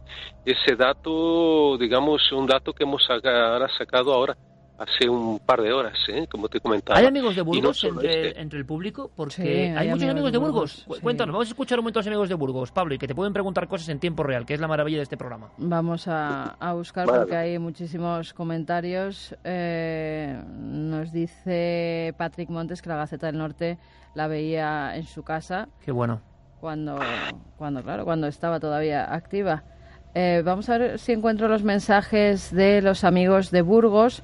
Eh, José María Gómez nos dice, en todas las misiones de nuestro ejército en zonas de conflicto, Afganistán, Irak, Bosnia, ha habido avistamientos. Dice que le preguntes a Pedro Baños. Sí, es verdad. Que y muchos lo que- relacionan con armamento secreto o con vigilancia de alguien que no es de aquí, eh, de esas operaciones bélicas, pero siempre se ha hablado. Y la teoría más racional es que sean armas secretas, pero existe la sospecha también por parte de muchas personas que en momentos clave de la historia de la humanidad de algunos países, estos seres, estas naves, estos lo que sean han estado. Estamos hablando en Burgos, por ejemplo, de esa franja tremenda entre el año 74, el año 80, que es la gran era de los ovnis en España, curiosamente la era más convulsa a nivel político, humano y del inconsciente colectivo que hemos vivido. Moni Díaz dice, genial, gracias a Pablo tendremos de viva voz a los testigos de ese impresionante avistamiento. Eh, cuidado, que en el páramo hay lobos, tierra de Félix Rodríguez de la Fuente. Hay lobos, cierto, nosotros cierto, nos- cierto. Se nos cruzó uno yendo en el coche. Iván Fuentes dice que es de Burgos, gracias por hablar del páramo de Masa y los ovnis en la provincia y del misterioso Cristo de Burgos. Voy a ver si encuentro uno que nos decía que precisamente en esa zona del páramo de Masa hay una base militar. Es al impresionante parecer el páramo de poco Masa. conocida. Es No sé impresionante. si Yo lo desconozco el- esto, ¿eh? Ya, por eso, yo tampoco tenía... Cuéntanos, Pablo. Pero puedo indagar todavía mañana, ¿eh? Puedo indagar si Mira, hay esta base. En el páramo hay una base ¿no? secreta militar que no sale en mapas, justo en el centro. Arrobacado nos lo decía. Bueno, curioso. El páramo sigue impresionando como lugar absolutamente mágico, Pablo, y decías una cosa que antes no se establecía tanto. Resulta que en estos lugares de casos tan impresionantes de aproximaciones a cazadores o a, o a individuos que están en la soledad de esas carreteras, resulta que además, amigo Pablo, resulta que además hay ni más ni menos que arte rupestre antiguo, conexiones Ah, con lo remoto. Pero tenemos una sorpresa porque mi ro- mis rodillas están destrozadas. Además, me fui sin botas en este viaje porque, claro, no pensaba, porque el páramo es llano, ¿no? Puedes caminar en llano. Y Bueno. no pensaba que, que iba a subir una montaña. Entonces no me traje mis botas y mis rodillas están destrozadas, ¿no? ¿Por qué? Porque hemos alcanzado un lugar inédito, hermano, inédito. Incluso los arqueólogos no lo conocen. ¿Qué me dices? Y uno, uno de los testigos del, del fenómeno de- de- del ovni y de páramo de masa me ha llevado a este lugar y ha encontrado una conexión brutal, genial, entre los fenómenos que ocurren o que ocurrieron en el páramo de masa y el pasado prehistórico. Pero cuando veo las imágenes, y no adelanto más, no voy a decir lo que hay, no voy a decir lo que hay de las imágenes, no, no puedo, no puedo adelantarlo, hermano, lo siento, ¿eh? Yo estoy protegiendo tu programa, nuestro programa. yo les doy yo le he dado y yo le he dado la contraorden. Claro, claro, claro, doble orden, y yo la contraorden. Pero lo de siempre, muy bien, como en tantas, siempre equilibrada. Oye, como, como, como en tantos lugares de la España mágica, empezamos a ver las piedras, Nacho, empezamos a mirar donde estos objetos han estado, ya sea en las urdes, ya sea en Balonsadero Soria, ya sea en las piedras escritas de las zonas andaluzas de Almería o de Cádiz. Y resulta, casualidad o no, que hay un tipo de inscripciones y un tipo de cosas que parece que también atraen a estas figuras. Ahora pasa un coche, el sonido es un poco eh, tremendo, estridente, pero Pablo, por tanto, vivificado por esos casos que se siguen produciendo que siguen estando ahí. Además, te agradezco inmensamente esta misión. Para mí me ha devuelto a los viejos tiempos, bueno, que siempre están ahí presentes, claro, de la, de la ufología, y encontrar gente auténtica, ¿eh? gente burgalesa. Cuando veas los testimonios de estos tres, porque uno de ellos ha muerto, ¿eh? uno de los señores, el Clemente, que era el señor, el tío, el mayor de ellos, ha fallecido, pero el otro, el otro hermano no estaba por aquí, pero hemos encontrado otros tres de los cinco. Entonces tenemos ahí una buena información contrastada. El increíble caso de, de Páramo hablar, Ya, es lo sé. increíble la sinceridad, la es que notas ahí honestidad. 41 años mintiendo. Ahora acabo de ver una luminaria. ¿Dónde estás? Porque acabo de ver una luminaria, y no es broma, ¿eh? A tu espalda, a tu espalda, precisamente en ese hueco que tienes detrás. No sé si puedes enfocar, Pablo. No es broma, que no es broma, Pablo. No sé si. Será el coche iluminando. El coche ¿Hay carretera detrás de esas arboledas? Sí, hay, carretera, hay ah, carretera. Vale, pero yo no mentía. Había un vehículo que ha pasado lentamente, por cierto, y que quizá eh, se ha extrañado, ¿no? Al verte ahí y pasaba una luminaria y digo lo que le falta. Enséñanos el cielo de Burgos, Pablo. Enséñanos el cielo de Burgos, Pablo. ¿Puedes enfocar al cielo, a mi querido cielo burgalés? Mira, hermano. Ahí está, yo, Estoy viendo, yo estoy viendo estrellas, ¿eh? Déjame, Marte ahora no lo estoy viendo. El Marte cielo, no, yo creo que ya se ha ido Marte, ¿eh? En pleno corazón de la, provincia de Burgos, a las 18. Pónmelo, pónmelo, anda, pónmelo y no digas nada que te voy a poner una música. Firmamento oscurísimo, con el ribete del verdor de la tierra. Este es el cielo ahora mismo en Burgos, con estrellas titilantes muy lejanas, en tiempo real. Pablo, compañero, Qué bonito, hermano. Qué, bonito, ¿eh? Que muchísimas gracias. Que sigue la investigación. Que simplemente queríamos saber, pues cuando la euforia, la autenticidad, cuando nos lleva en volandas ese algo, cuando conectamos con lo auténtico, al final es una fuente que nos inspira y da igual las rodillas, da igual el cansancio, da igual la hora, porque algo tiene el fenómeno ovni, que no le prestamos mucha atención a esto, que es capaz de darnos una especie de subidón que es increíble. Curiosamente, Pablo, cuando escuchas a un testigo, cuando estás en una carretera, pero también nos pasa, y quizás es un misterio que podríamos un día debatir aquí en la tertulia, en el club, en el club de Milenio Live, que habrá tertulias interesantísimas, también nos pasa cuando vemos una historia en un libro, o un buen reportaje, o alguien está viendo este programa u otros, y de repente algo en su interior conecta con eso, con eso. Tú sabes, he conocido hace poco a Stiebelman, el creador de la película maravillosa Testigo de otro mundo, maravillosa.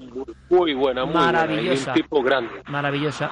Hablaremos de ella, de esta experiencia de un niño, un niño que se quiebra delante de los micrófonos cuando le invitan a contar su caso, un niño traumatizado durante 40 años por un encuentro cercano con ovnis y con unas figuras. Bueno, pues a Steve yo le pregunté, un chaval jovencísimo y valiente y muy implicado, digo, ¿tú sabes? Esto es como las cuevas, Pablo tú sabes que te has metido en la ufología. Tú sabes que no vas a salir de ahí jamás. O sea, que ya puede pasar lo que pase, que tú vas a seguir conectado a todo esto. Y todos sus siguientes proyectos, que podían ser de todo tipo de cine, ya estaban enfocados, evidentemente, a este misterio. ¿Sabes por qué, Pablo? Porque había tenido la suerte de, en vez de tocar un charlatán, tocar a uno que habla de no sé qué historias, o tocar a uno que se lo inventa, había tocado al testigo real como tú has hecho esta noche. ¿Y entonces qué pasa? Que se abre ahí una especie de puente enigmático como el propio fenómeno, porque como decía Jacques Vallée, el fenómeno ovni también tiene mucho del vínculo profundísimo que nos une a los seres humanos y que desconocemos. ¿No lo crees? Sin duda, sin duda. Y cuando la gente vea fragmentos de esa película maravillosa y vea la expresión de aquel niño guaraní, de origen guaraní, asustadísimo, quebrándose en, en llanto, ¿no? Y cuando intenta contar su experiencia mágica, eso se viene abajo. Pero atención, Iker, las cosas no son por casualidad. Esa historia de Venado Tuerto del 78 conecta con, la historia de aquí de Páramo de Masa. y ya lo verás por qué. sí, es que todo es una serie de sorpresas. Bueno, está. Y la sorpresa para ti, Pablo. Has conseguido con los ovnis y el páramo de masa que seamos trending topic otra vez con un tercer lugar en España. Así que. Qué bueno, qué bueno. Ahora los ovnis siguen estando de moda. Ahora mismo, en España hay tres temas de los que se está hablando, que son. Me imagino que programas de pues televisión muy potentes, ¿no? Sí, me imagino que Gran Hermano VIP, como siempre. Que es lógico, un transatlántico. Eh, me cambio de apellido. Que es otro programa. Milenio Live. Y Milenio Live, que es un programa hecho en casa entre amigos, es lo tercero más comentado en las redes en España en este momento. ¿Por qué? Con miras al futuro, ¿eh, hermano. Con por miras al futuro. Por ¿eh? supuesto. Porque has acertado plenamente porque estamos mirando hacia más adelante. Eso, eso es lo más importante. Yo no sé qué pensará nuestro querido público, pero para mí, que tú estés ahora a la 1.21 transmitiéndonos ahí en Burgos en la noche, a mí me encanta. ¿Qué podemos hacer? ¿Qué se nos puede ocurrir? ¿En qué nos puede ayudar la audiencia, que ya no es una audiencia, que es un club operativo e interactivo? Pues lo iremos descubriendo. Me encanta verte así, Pablo. A por la próxima aventura. Muchas gracias, compañero. Y que el entusiasmo y la nave de Oriza nos siga marcando el camino. Gracias. Muchas gracias. Un besito, Carmen, también. ¿eh? Venga, besos, Pablo. Descansa. Chao. Buenas noches a vosotros. Gracias, Pablo.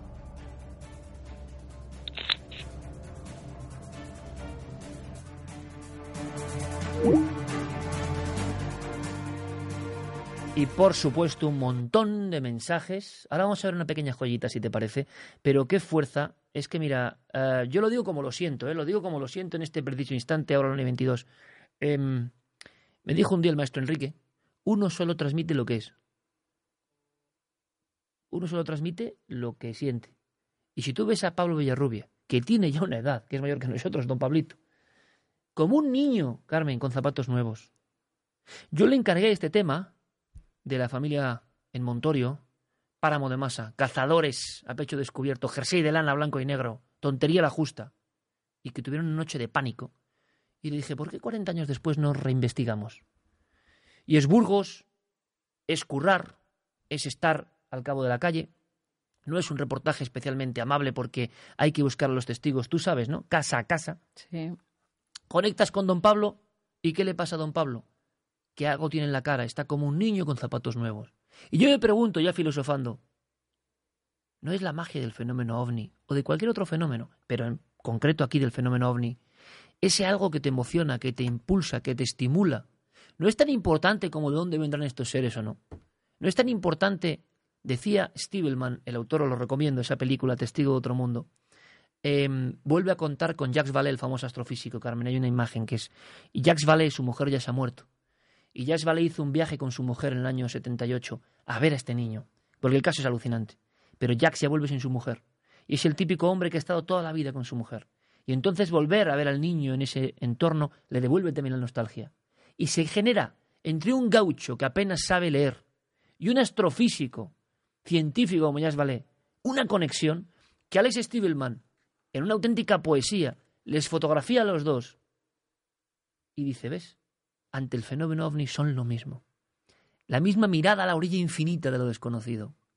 La misma incertidumbre y la misma verdad.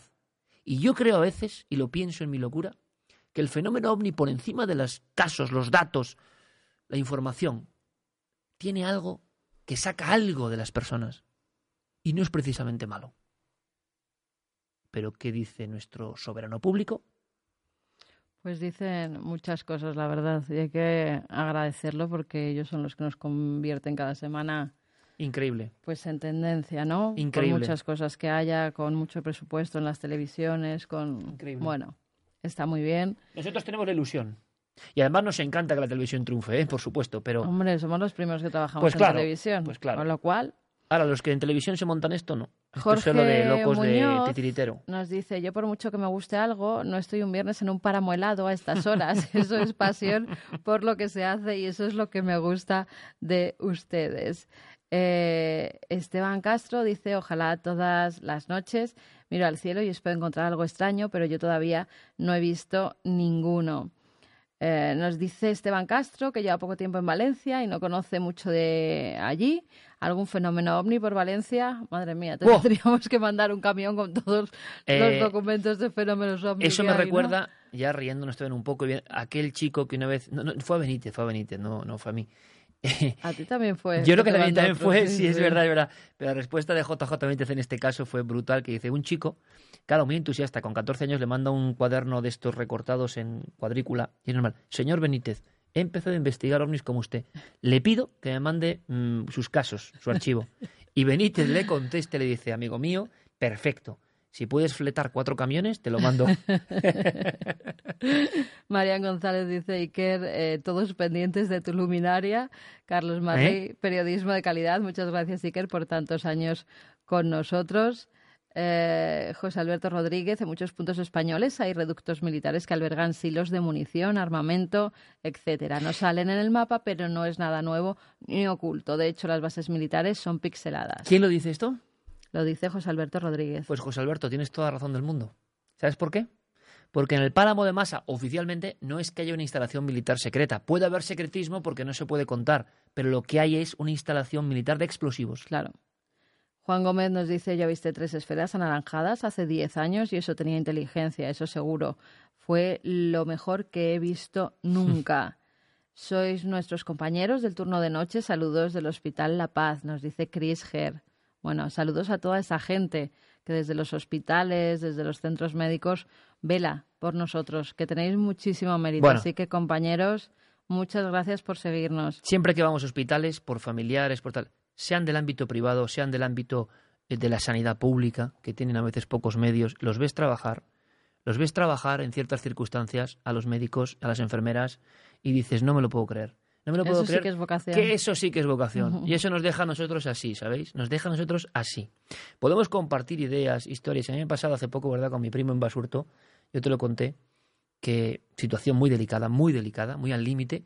Y vienen los médicos y en un momento dado estamos todos hablando y todos siguen el programa, pero con qué dedicación, y no porque fuese un familiar mío, con qué con qué cariño, ¿no? Con qué cariño. Y yo a veces pienso y digo, pero ¿qué mérito tiene mi trabajo cuando estas personas hacen esto todos los días, con circunstancias muy delicadas, con una coraza tremenda que tienen que ponerse? En fin, los médicos, lo decíamos, hay ángeles que se ponen la bata de médico y, y lo damos como normal, ¿no? Lo damos como que no pasa nada. Cuando decimos esto, eh, yo se lo dije a una persona que era enfermera, vosotros sí que tenéis mérito porque sois los que verdaderamente estáis haciendo el bien a la gente. Y me dijo, Carmen, no sabéis nosotros curamos eh, el cuerpo, vosotros sanáis el alma. Fue una respuesta que se me quedó que dije, madre mía, qué responsabilidad se nos está dando, ¿no? Que en cierta forma hay mucha gente con depresión, con unas fobias muy gordas, que poco a poco y escuchando el programa en ocasiones, si nos lo hacen llegar, han podido salir de esas depresiones, las enfermedades que tenemos hoy en día en todas las familias, esos cánceres que están acabando con nuestros amigos, con nuestros familiares. Y la gente a veces necesita un halo de esperanza, el saber que hay algo más. Y eso, fíjate, la respuesta de esa enfermera se me quedó en la mente porque dije, madre mía, siempre que me siente delante de un micrófono, me ponga delante de una pantalla de televisión, voy a decir qué responsabilidad tengo. Hay que hacerlo lo mejor posible también por esa gente a la que a veces ayudamos. Vamos a seguir ahora con más mensajes, pero antes os prometí un pequeño detalle porque aquí nosotros queremos hacer algo tan vivo donde podáis intervenir siempre. Dadnos ideas, por favor sí que muchas personas dicen, pero es delicado, lo haremos por azar, de alguna manera encontraremos eh, sortear cosas, libros, historias, tazas, objetos, no sé. Queremos que, tengáis una parte, ¿no? De tu camiseta Iker, que todo el mundo, ¿de dónde es la camiseta de Iker? Quiero la camiseta de... Si es que... Y además, NASA, aquí. Eh, no, es que aquí. Me ha encantado. y Apolo, NASA. Me ha encantado, porque además es, la, retro, ¿eh? es la retro, ¿eh? Sí, es la retro. En Primark la podéis encontrar.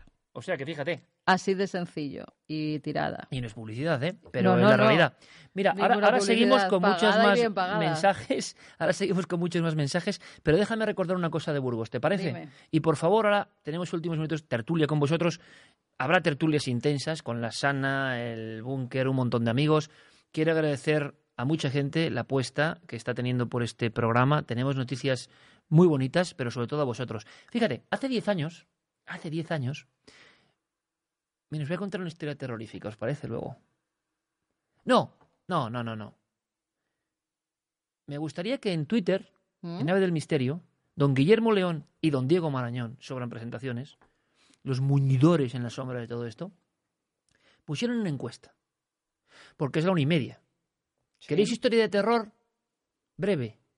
Como las cuento yo, breves, pero será breve. Porque tiene que ver con esto. ¿Sí o no? Breve. ¿Sí o no? Y voy a ser escrupuloso, porque hay mucha gente que me encanta que dice, no. Entonces no la cuento, ¿vale? Sí o no. Pero hagamos una, ¿qué, qué, podríamos hacer? De, ¿La cuento si llegamos a... ¿Cómo podemos hacer? Que tú sabes de esto. Pues no lo sé. ¿Cuántos, cuántos suscritos hay en, en el canal de, de videoblog? Eh, pero vamos a ver, si quieres llegar a, a, una suscripción tienes que dar un tiempo, no puede ser inmediatamente porque no, sé nada de esto. bueno, no dejas a la de momento encuesta. A lo mejor es, si llegamos a, mm, no sé, 300.000, la semana que viene cuento la historia. Si no, no. Bueno. Pero si la quieres contar ahora, cuéntala y ya momento, otra cosa. De momento. ¿Será por historias? Vamos a, de momento, voy a poner la encuesta. Y vamos a dar, a ver. de aquí a de aquí a que acabe el vídeo que voy a meter. Que son tres minutos. Hijo. son tres minutos. Son tres minutos. Tres minutos es dos goles, puedes meter en tres minutos. Entonces, el tema es el siguiente. ¿Queréis que, ¿queréis que claro, también. si queréis, si, que, si queréis, eh, si queréis, historia de miedo relativa a esta, no, no, no, no, es que es con esto. ¿Sí o no? Simplemente quiero saber eso. Y mira, Venga, todo el mundo está votando aquí, sí, en lo que es en el, en el chat de. No, pero votad en, en la encuesta en Nave del Misterio, en Twitter. Esto es la interacción total. Esto es el... A ver si les das tiempo también a, tres Diego minutos. y a Guillermo a ponerlo. Que ¿Sabes por qué me da tiempo? Un poco cagaprisas. Ya, pero es que siempre. Es que esto es así. Venga, a ver. Yo y Guillermo los tengo así. Los tengo así. ¿Os imagináis lo que es trabajar en Nave del Misterio? Alguien dice, no, no, qué bonito trabajar en Nave del Misterio. No sé. No sé si ellos piensan lo mismo. eh, vamos a hacer una cosa. Voy a poner este vídeo que lo grabamos hace 10 años. Javier Sierra y yo, se dice pronto, ¿eh? Lo grabamos hace 10 años. Todavía no estaba Alma, todavía. Lo grabamos hace 10 años. te dice Juan que Félix sí que mete dos goles en tres minutos. Ahí te lo dejo. ¿Quién dice eso? Juan Juan. Corramos un tupido velo sobre el retrofútbol. Vamos a irnos a Páramo de Masa, vamos a irnos a Quinta Nortuño, vamos a irnos a Soto Palacios, vamos a irnos a unas zonas tremendas cerca de Villarcayo en exactamente 3 minutos 19 segundos. Porque esta es la fuerza de esto. Milenio Life. Milenio Life. Que es un concepto que me he inventado, que nos hemos inventado, que os habéis inventado. ¿Por qué digo esto? Porque lo estamos construyendo. Y no se parece a nada. Y gracias a todas esas personas del ámbito de Megamedia, nuestros amigos Álvaro, Nuria, Fede, Sonia, a Ana. Gracias a un crack que es Luis Quintana, de Publi España. Gracias a Pablo Basile. Y digo gracias y sé por qué las digo. Porque esto no era tan fácil y se han roto varias barreras importantes para que tengáis en YouTube esto en directo, siendo nosotros presentadores de una cadena, tengáis esto en YouTube y encima lo tengáis, clic, directamente según acaba para vosotros. Y gracias a ese montón de, de empresas y de marcas que han visto con mucho agrado este increíble concepto nuevo. Gracias a todos porque para nosotros tampoco es sencillo y estamos generando algo que no sabemos muy bien qué es. Pero queríamos esto, la interacción. Por supuesto que habrá muchas cosas que a algunos les gustará más solo la radio, a algunos solo la tele, por supuesto. Pero creo que merece la pena. Por ejemplo, hace 10 años, con un clic y verlo ahora en tiempo real. Nos fuimos, Javier Sierra y yo, a una zona de España. Os lo voy a poner en el navegador, ¿de acuerdo? Porque lo tengo aquí y ahora iré, a veces veis que se ve mi pantalla directamente, tengo que recondicionando, pero espero que no sea una molestia para vosotros, ¿no? Sabéis que esto tiene esa fuerza también. Tú te acordarás, lo llamamos Operación Quintana Artuño. Sí. Eh, había habido un caso muy famoso donde estaba Pablo, que eran cinco troncos de cono, cinco especies de pirámides rojizas, abrasando el suelo, primer día eh, del año 1975, cinco militares que hemos entrevistado, em, que uno de ellos dijo una frase que tú y yo siempre repetimos, a ver si sabes cuál es. Iban conduciendo y uno de ellos en el asiento de atrás dice, iba un poco yo, una manera de decir como medio somnoliento. Amurriado. Sí, cuando estás sonoliento, dice, yo se lo digo ahí que continuamente, estás muy amurriado. O tú puedes estar amurriada también, porque a ver qué pasa, a ver si siempre soy yo. O sea, es que aquí, vamos, es la leche esto. Oye, no, no, que yo el fin de semana pasado estaba amurriada. Bueno, pues esa frase tan rotunda, tan burgalesa, tan auténtica, la escuchamos a uno de los militares majísimo que vino la primera vez. ¿eh? Veníamos allí un poco amurriados, que era porque tenían sueño y de repente en mitad del sueño se convierte eso en la historia con militares y ovnis mm, posiblemente más compleja que ha habido en nuestro país. Y andábamos por ahí investigando por qué sabíamos, Carmen, esto es maravilloso. Javi y yo también volvimos un poco a ser... ¿Habéis visto a Pablo Villarrubia? Niño con zapatos nuevos, ¿no? Pues Javi y yo hace 10 años tuvimos también esa comunión, porque yendo a ver ese caso, descubrimos que en el mismo instante y en la zona de Villarcayo, otras personas, desde diferentes puntos, habían visto los objetos con algo más. ¿Qué es lo que le ha pasado a Pablo? Que es que vas a ver un caso, vas a investigar y te encuentras que a veces lo que se ha contado no es que se haya exagerado, es que se ha quedado corto. Vamos a recordar ese momento, ¿te parece? Venga, vamos a Vamos allá.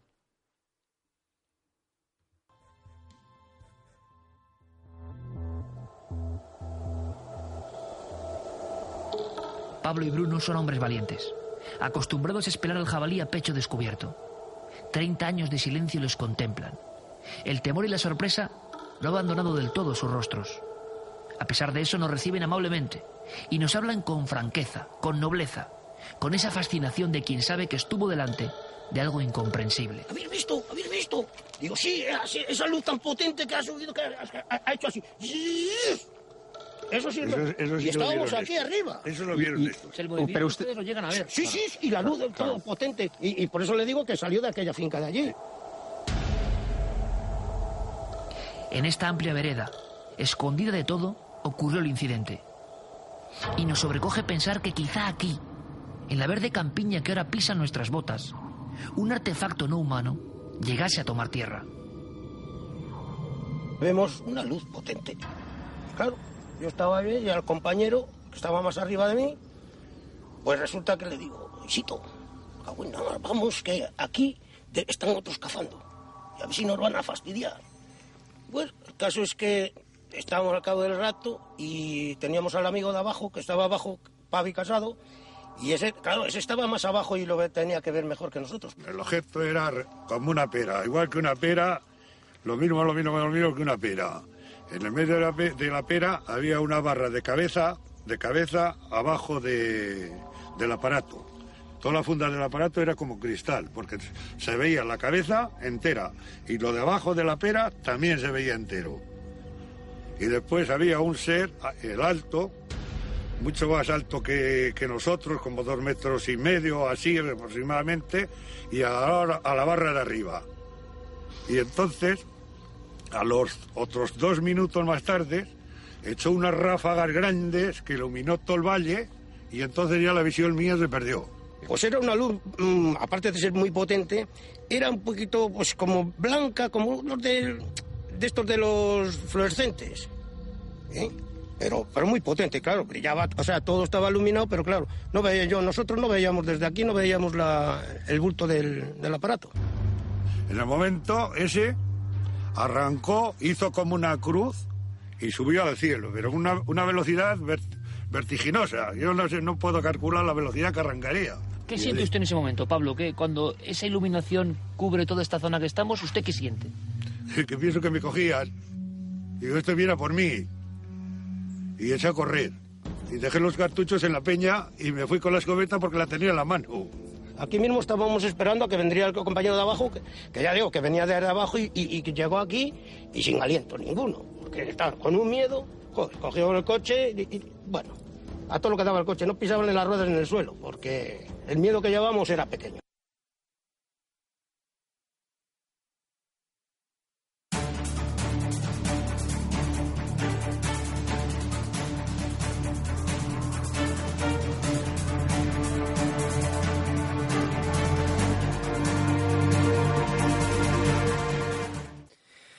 Bueno, pues ahora en tiempo real ese Twitter que se va llenando y llenando de amigos, fíjate.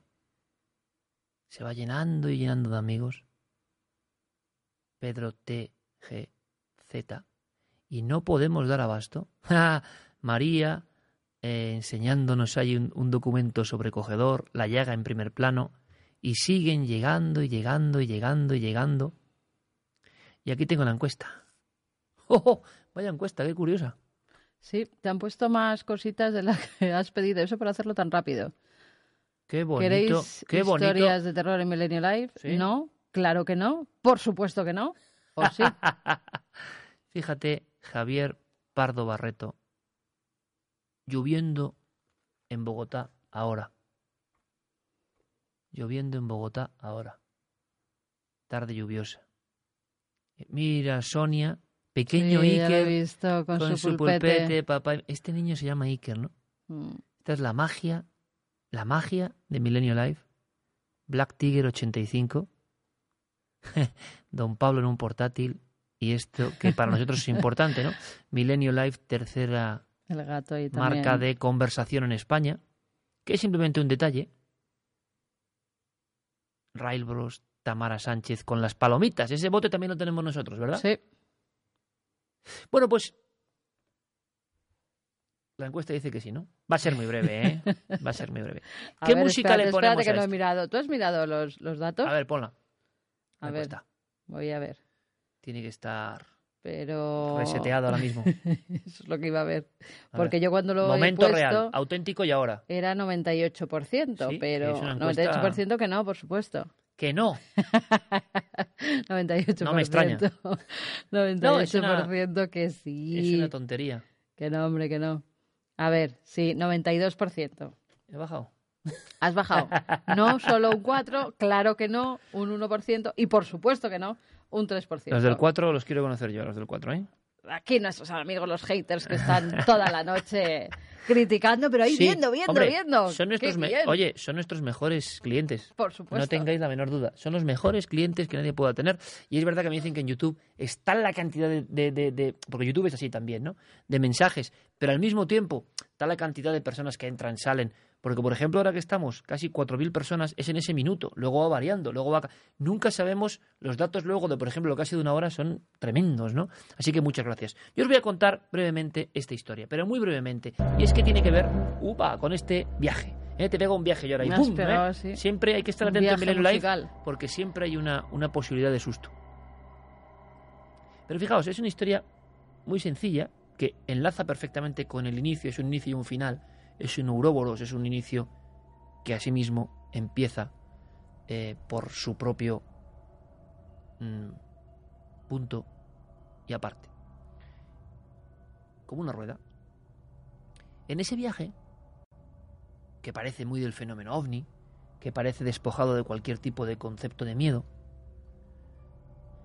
em, Javier y yo estuvimos varios días, tres días, pateando la zona, hablando con testigos, y cómo estas personas, es, lo he traído aquí, y lo ha seleccionado el amigo Diego Marañón, porque yo creo que representa perfectamente eso que hablaba Pablo Villarrubia, o sea, lo que decía Pablo Villarrubia se refleja perfectamente en esas personas, en Bruno, en Sito, en que lo contaban con esa fuerza. Sito, Sito, ¿has visto eso? Esa gente que se encontró, ojo, el mismo objeto, Carmen, tipo campana, misma coloración, pero con una especie de barra, ¿te acuerdas de Galdar? Sí. Una especie de barra y una figura dentro, o una figura apoyándose ahí. Es curioso porque al día siguiente de estos sucesos, en Guindán Ortuño, en el polígono de tiro de Bardenas Reales, los mismos objetos tomaban tierra. Fueron las noches más intensas, ¿no? En cuanto a ovnis y militares en España, sin duda alguna. Y de Bardenas se ha contado muy pocas veces. Y Bruno Cardeñosa y yo los entrevistamos ahora hace 23 años. 23 años. Pateamos toda esa zona y los encontramos. Había un. Había un militar, que sabes lo que le pasó. Marino Sora. Se acercó tanto al objeto que notó cómo se le quemaban y derretía la suela de las bolotas militares. Pero la historia de miedo no es esta. Recuerdo perfectamente que en Villarcayo, y ya muy, muy entrada la madrugada, llegamos en una de esas noches Javier y yo. y era un hostal porque no había otra cosa. Esos hostales que parece que se han dormido en el tiempo. Esos hostales que en la misma carretera que asciende por el escudo uno ve floreciendo como objetos arqueológicos. Yo me fijo mucho en esos lugares. Hay algunos que parece que todavía están vivos. Hay algunos que parece que todavía tienen los carteles esperando al cliente. Hay algunos que tienen incluso un cartel de helados con un niño que si uno se fija es ya de otro tiempo. Hay algunos que tienen las silletas y las mesas en la puerta con algún coche con aspecto abandonado. Hay algunos que tienen carteles de se vende que incluso se han caído por el polvo y sus letras son invisibles. Es una imagen de desolación. Los camiones han ganado en confort, las carreteras son mejores, las personas no pernoctan tanto en la noche en los viejos hostales. Yo un día podría hacer un programa solo de lo que me ha pasado a mí en hostales de carretera, porque pasan muchas cosas. Pero esta me impactó porque yo ya andaba en otros menesteres, hace apenas diez años, en esta investigación. Pedimos la habitación, una para Javier, otra para mí, era larga, era larga y fría. Era ese suelo de baldosa. Recuerdo a Bruno Cardañosa precisamente despertándose conmigo en la habitación, porque muchos investigadores hemos tenido que, por cuestiones económicas, compartir habitación una y mil veces. Bruno levantándose en la cama al lado de la mía, y me acuerdo que se congeló el pie en Egea de los Caballeros un día de Navidad, cerca de la Navidad, investigando el tema de Bardenas. Es el mismo suelo, frío como el hielo. Esas baldosas de los setenta como con escamas negras, grises y blancas.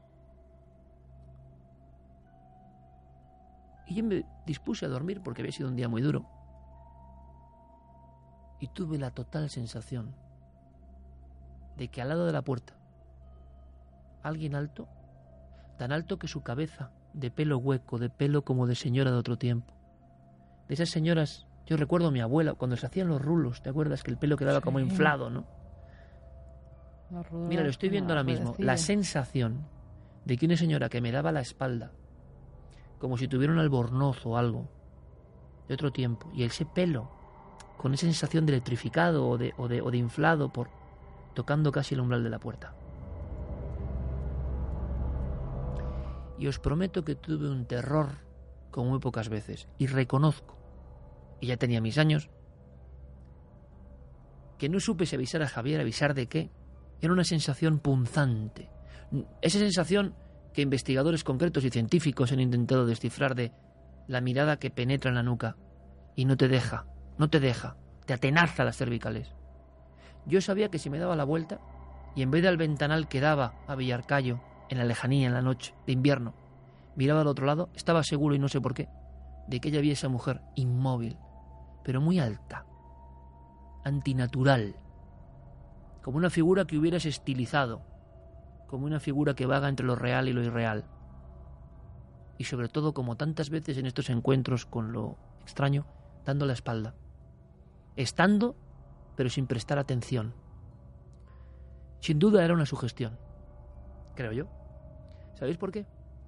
Porque resulta que antes de ese viaje, precisamente antes de ese viaje, un buen amigo de radio comunitaria de Madrid, poco antes de salir, prácticamente antes de coger el coche, me estuve enseñando unas grabaciones. ¿Tú sabes de lo que hablo? ¿Recuerdas de lo que hablo? Unas grabaciones psicofónicas. Unas grabaciones que yo no había escuchado nunca. Extensas. Unas grabaciones terribles. No sé quién ha hecho esas grabaciones. No sé cuál es su argumento. Pero eran como alaridos, como golpes, como cadenas. Un ay lastimero algo que daba muy mal rollo, muchísimo. Y entonces yo les escuché con la atención y la prestancia de alguien que sabe de esto. Y emprendí mi viaje. Curiosamente, era un día de mucha actividad. Esa escucha por parte de unos amigos de la radio local de Madrid que en 1985, en Radio Fortaleza, donde yo estuve también años después, en el barrio de la Uva, de absorción vecinal de Hortaleza, hicieron radio y don Germán de Argumosa les llevó en cinta abierta esta grabación recién obtenida. Y me contaban estos chicos que el bueno de Germán de Argumosa sudaba y estaba fiebroso y no sabíamos si era de la impresión de lo recibido o porque él ya estaba con un virus, pero todo tenía un aspecto de, de escucha de lo malo, de lo maligno. No sabremos nunca seguramente cuál es la fuente de ese sonido que algunos llamaron psicofonía del infierno. Pero yo, justo en este día que habéis visto, la escuché por vez primera, por parte de estos amigos de la radio comunitaria. ¿Y sabéis lo interesante lo que aprendo? Que yo ya profesional, cogí el coche y me fui con Javier Sierra Quintana Artuño. Y pasando por Vivar del Cid, pasando por esas tierras de Sotopalacios, pasando por esas parameras, todo se olvidaba. ¿Y sabéis cuándo todo volvió a la mente? ¿Sabéis en qué momento, vamos a decirlo, de vulnerabilidad volvió ese contenido a la mente? Cuando estaba solo en mi cama, en un territorio desconocido. No en ese hogar, desde el que hablamos ahora y al que yo me refería al principio del programa. Ese hogar que es como una madre, ese hogar que es como tu sitio, tu guarida, tu agujero, donde estás bien. Porque está tu familia, está tu vibración, están tus cosas. El misterio a veces ataca cuando no estás en tu hogar, cuando estás en un sitio que no conoces, un sitio frío, un sitio inhóspito. Yo me creía muy valiente, pero todo ese sonido del mal, sea cual sea la fuente, volvió a proyectarse en mi mente, estando yo acurrucado en la cama, en Villarcayo, sin atreverme a mirar al marco de la puerta, porque no sé por qué conjunción cerebral o sinapsis, yo veía clarísimamente, intuía, sentía que había una mujer alta, de otro tiempo, mirando hacia otro lado.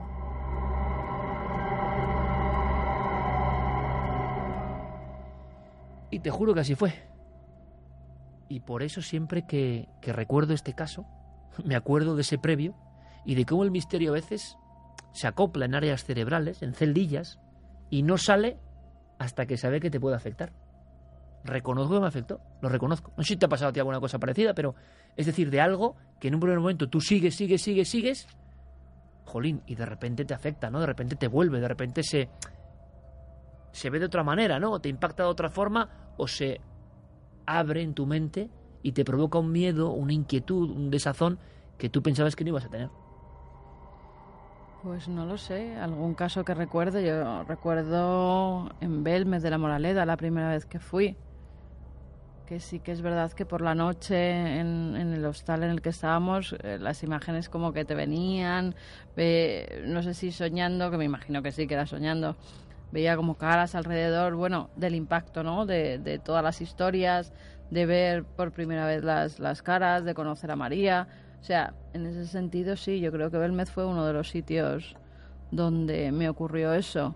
Luego en otros que haya estado en tipo hostales, hoteles, sola, no, estuve en el de Zaragoza, en el Corona de Aragón, que se quemó en una de las habitaciones donde y no no fue para nada, no, o sea, era, no me afectó para para nada. Era un sitio que se veía, no sé, cargado, pero no no fue una cosa que, que luego recordara como una afección grande o algo así. Y mira que estuve sola por los pasillos, estuve por diferentes plantas, me metí en las habitaciones, estuve con Javi haciendo pruebas en, la habitación donde se vivían más fenómenos. Y no, no fue... Hay sitios que te marcan y otros que, que no. Y casos que te marcan y te llevas contigo siempre y otros que no. Bueno, pues si te parece, terminamos con esos mensajes finales. Yo no sé qué habrá parecido la historia, tampoco tenía ninguna pretensión pero simplemente es un recuerdo. Alex Iso en tiempo real, lo estamos viendo, nos dice trending topic desde una habitación de casa. Mi admiración absoluta. Gracias, Alex. Es una habitación de casa, pero yo creo que bastante agradable. ¿eh?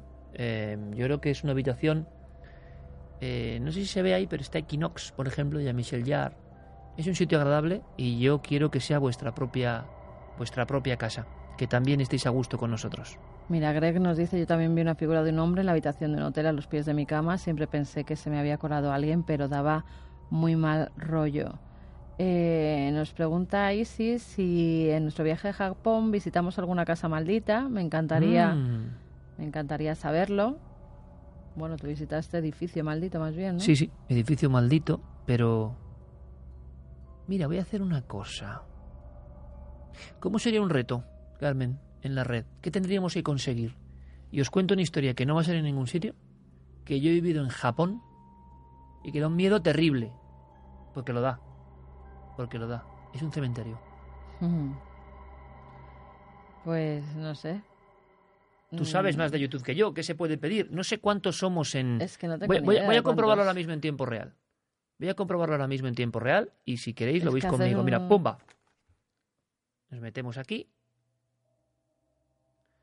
Nos metemos por aquí y me dicen que somos 88.336. Pues 100.000. Wow, pero 100.000 es mucho, ¿no? Ah, pues si no, no se cuenta. ¿Lo intentamos? Claro. Bueno, nosotros lo intentamos, ¿vale? Cuando lleguemos a 100.000, yo cuento esa historia que de verdad... Bueno, es que no, no vamos a contarla en el programa de, de televisión. Milenio Live va a ser bonito porque va a haber cosas que no se van a contar nunca. Es más, si queremos que esté lo más desligado posible, en ocasiones, evidentemente, por ejemplo, yo creo que viene un programa el domingo brutal, brutal. El Valle de los Caídos, sitio más polémico, creo que imposible, absolutamente, ¿no? Imposible. Pues sí, Valle de los Caídos, claves mágicas, esotéricas y de otro tipo, concretas, numerológicas, sorprendente. Pero es que hay muchas más cosas en ese programa. Hablamos de Japón, con los astronautas extraterrestres o monstruos para otros que llegaron del pasado en Japón en forma de figurillas. En fin, hablamos de, de muchas cosas, de muchas historias. Hay un testimonio que recoge Carmen de una compañera de la prensa emocionante y sobrecogedor al mismo tiempo. En fin, hay muchas cosas. Y nosotros, por supuesto, haremos sinergia. Pero hay cosas que no se van a conocer. Y una de ellas es un aparentemente humilde cementerio en Japón, donde yo estuve. Hay una historia, con una tumba. ¿Hacemos el reto? Venga, ahí queda. Si llegamos a 100.000, contamos esa historia con documentos, fotografías y no lo va a ver nadie más que vosotros. María José Carpena nos dice, magnífico que estéis aquí con la magia del directo después de tantos años. Con vosotros es como una reunión familiar, no faltaré ningún viernes. Abrazos, Carmen Eiker. Octavius II nos dice, hablad sobre Slenderman, que vuelve. Saludos. Pues hablaremos, ¿no? Hombre, mira, la semana que viene yo creo que Sony, la productora que saca la peli de Slenderman, la semana que viene hablamos de Slenderman. De su esencia. ¿Y si te digo que la vamos a ver antes de hablar de ella? Venga. hace. Ángeles, Como Camilo José Cela, hace. Ángeles Chulapa nos dice pues que ella ahora mismo tiene cáncer y que le ayudamos a olvidar un rato esa enfermedad. Así que bueno, pues mira, ya hacemos algo, ¿no? Si durante un ratito puede mucho estar ánimo, Ángeles, mucho más ánimo. divertida. Mucho ánimo pues y, que toda la energía positiva que podamos dar entre amigos y mucha gente ahora mismo al mismo tiempo, energía y pensamiento positivo, pero bueno, eres tú la que, la que va a pelear duramente y va a salir bien seguro. Eh, Hammer nos dice, mis padres tuvieron una experiencia ovni en el cañón de Río Lobos, les explicaron que es una provincia muy dada a ello. Hombre, pues no sé quiénes eran sus padres, ¿cómo se llama él? Mm, es un Nick Hammer, Hammer, Hammer Bueno, Hammer, pues en la vera de ese, de ese castillo, pero en la mismísima vera, ¿eh? no te estoy hablando de muy lejos, en la zona que comprende ya el territorio de Bucero, se produce uno de los casos más extraordinarios de la historia de la ufología española, no muy estudiado, no muy conocido, y fíjate que podíamos quizá, porque es un militar, un miembro de la Guardia Civil, el que es protagonista, don Pedro Ailagás, y él se encuentra con una especie de nave como muy pocas veces se ha descrito. Es una especie de objeto fusiforme pero puesto en vertical. Tiene también unos soportes. Y hay una especie también de criatura, repito la palabra especie porque es así. Justamente como veíamos en el cuadro de Goya al principio. Es más, son similitudes que uno, que uno alucina, ¿no? El cuadro de Goya, que os he puesto muy al principio en Twitter, cuando empezamos esta noche de conexiones, es que Goya hacía esto mucho, ¿eh? eh Mirad, vamos a verlo ahora, porque nos lo permite la experiencia, la experiencia en vivo. Nos permite que ahora veáis esto. ¿Os acordáis que dejamos esta imagen con un poquito de música?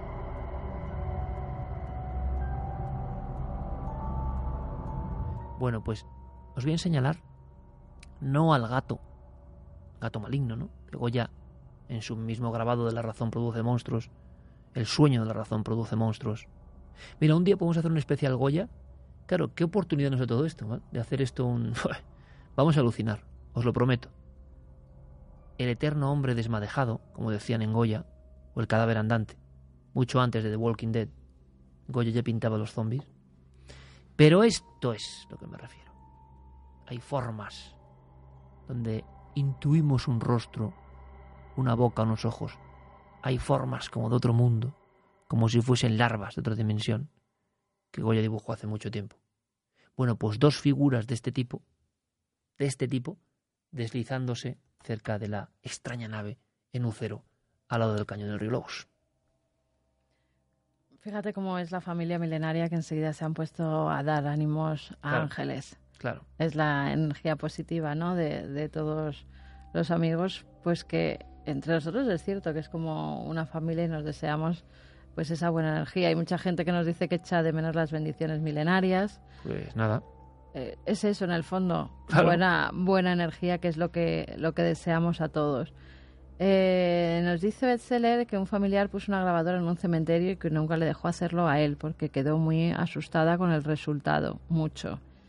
A lo mejor eran ruidos normales, lo que pasa que o se puede grabar cualquier cosa. Hay que tener mucho cuidado con las psicofonías porque normalmente tienen que estar metidas en una cámara de Faraday para que no se cuele ningún otro ruido. O no, es decir, que lo que pasa que, claro, cómo la persona identifica lo que ha pasado, nunca lo sabremos, ¿no? Si no lo escuchamos. Hay una, hay una doble leyenda en el tema de cementerio, ¿no? Por un lado, que no pasa nada. Y por otro, que pasan cosas. Sí, sí. Porque hay muchas psicofonías realmente españolas importantes en cementerio. Sí, y normalmente donde la gente iba a intentar contactar con algo también era a los cementerios, porque estaban más cerca de los muertos, de, los... Goya Exactamente. Con lo cual, hay teorías para todo tipo. Eh, mucho ánimo ángeles, fuerza, siendo positiva es la mejor medicina que puedes tener. Que hablemos sobre el Padre Pío, nos dice Chelo. Eh, nosotros hemos visto al Padre Pío, ¿no? Sí, bueno, lo vimos cuando, cuando lo desenterraban. San Giovanni Rotondo. Cuando estaba incorrupto. Mira lo que tengo por aquí, qué maravilla. Amparo Un especial Benito. de Goya ya, por favor, nos dice Javier Martín. Estaría bien, ¿verdad? Sí. A ver si pones una fotografía con tu biblioteca sobre Goya. que tienes bastantes libritos de Goya. Sí, sí. Mira, Amparo Benito. Me acabo el tapete de ganchillo con vuestra compañía. Poner lo que os dé la gana. Y al lado, y al lado, Raúl, indicándonos con este terrible extraterrestre soviético de Kiev. ¿Eh? Preguntan si luego subimos este programa. Pues Objetivo para paranormal. Sube.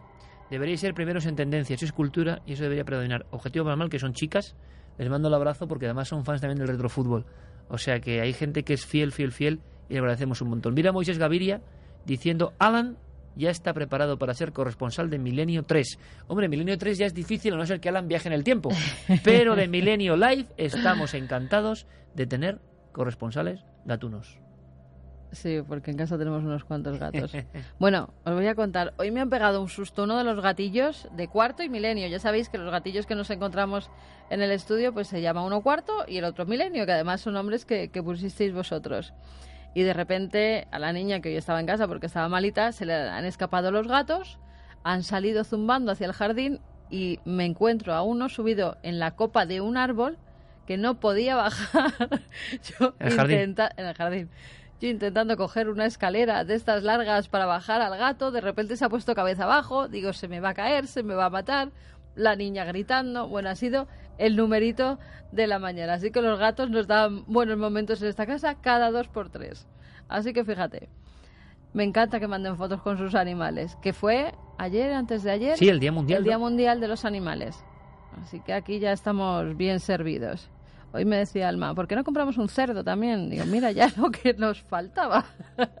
Aunque sé que ahora está de moda, en algunas casas, el tener una oveja o una cabrita. Madre mía. Recién nacida, que te la dejan durante un tiempo para que tú la cuides y luego se la llevas otra vez al dueño, la dueña, pero sigue siendo tuya, pero ya la vas a visitar allí. En fin, que una oveja en un piso pues puede estar muy bien, ¿no? El o mundo, una cabra subiéndose. El mundo está un poco loco también, ¿no? Bueno, son las 2 y 4 minutos. Yo creo que lo hemos pasado en grande. Yo por lo menos siento, no sé, una percepción curiosa, ¿no? Una percepción de... Habría que empezar a examinar qué tiene el directo, ¿no? ¿Qué tiene...? Porque es un directo diferente al que vivíamos en Milenio 3, que era un directo muy puro como este, pero no teníamos este juego de la imagen, que tiene elementos a favor, en contra. Nos podéis decir también. Si nos tienen que ocurrir ideas, queremos que esto crezca, que sea la casa de todos los milenarios. Pero yo, no sé, me siento como en compañía. Es una cosa muy curiosa que uno no siente cuando graba algo. Hombre, porque al final te están eh, dando como ellos lo ven, ¿no? La información en el propio momento en el que se está viendo, cosas que a, ti se te pasan porque estás eh, o ya sabes del caso o, estás a mil cosas y no te habías dado cuenta y ellos en ese preciso instante te lo dicen. Mira, yo siempre digo que los directos son magníficos, son geniales y siempre recuerdo una cosa. Cuando estábamos en Milenio hubo un día que estábamos hablando de una aparición que tú recordarás de un kilómetro concreto, de una carretera concreta y con un aparecido. Y recibíamos un mensaje que a mí se me ha quedado siempre en la mente. Era un conductor. Llevaba un coche de una funeraria. En ese momento nos decía, estoy pasando por el punto exacto de la carretera que estáis nombrando y ponía, postdata, voy cargado. Con eso ya... Sí. ¿Para qué seguir? Con eso despedimos, ¿no? Porque eso puede ocurrir ahora. Sí. Eh, estamos en YouTube, videoblog de Iker Jiménez, que es un poco eh, el vertebrador, pero luego, por ejemplo, tiene Carmen un montón de contenidos, con C de Carmen, los unboxing, los viajes a Japón, las historias de su mundo apasionante, y el mío es el del retrofútbol, con Félix. Es decir, hay de todo y habrá sorpresas. Yo tengo la impresión de que este estudio se va a convertir en multimedia y me está diciendo, y podrías hacer la encuesta, tienes que hacer una cosa de los tuyos en live, es decir, en vivo. Como hicimos Félix y yo, la noche retro, antes de, la partida del miércoles de retrofútbol, y lo pasamos en grande. ¿Por qué? Porque es la interacción, lo mismo. Así que anímate. Y a ver si sorteas cosas de tu ropa y todo eso. ¿Eh? Me lo han dicho, me lo han dicho. Bueno, que ha sido un placer, de verdad, que lo hemos pasado en grande, que esto también te da subidón y que tenemos más conexiones y tenemos muchas sorpresas el viernes que viene. Muchas. Las contaremos. Las contaremos. A pesar de que es puente, ¿eh? Nosotros nos da igual. Nosotros aquí seguimos, ¿no? Ni puente ni puente. La hora cera, ¿no? La, cera, sí. Cera como los esvotos. Cera como los esvotos. La hora cero. Viernes. Me encantaba. Era como Super García en la hora cero. Ya lo sé que no es. Pero es que dije un día, ¿por qué no claro, empezar? Los viernes, cero, cero, que ya es sábado. Claro. Claro, la gente dice, ¿pero por qué decís el viernes? Pero los ya amigos de Radio Set y de Evox, que sabéis que podéis decir. Bueno, por cierto, un abrazo a Borja Terán. Mm que nos ha hecho la crítica periodística más bonita que me han hecho en mucho tiempo, no abundan, eh, que tiene que ver con lo que significa Millennial Life y esta especie de, teatro un poco en el aire y la imagen. Em, y él decía, es un, es un podcast, es un directo en YouTube que se puede escuchar solo, sin verse también. Es decir, hay personas que lo están descargando en iVoox porque se puede oír.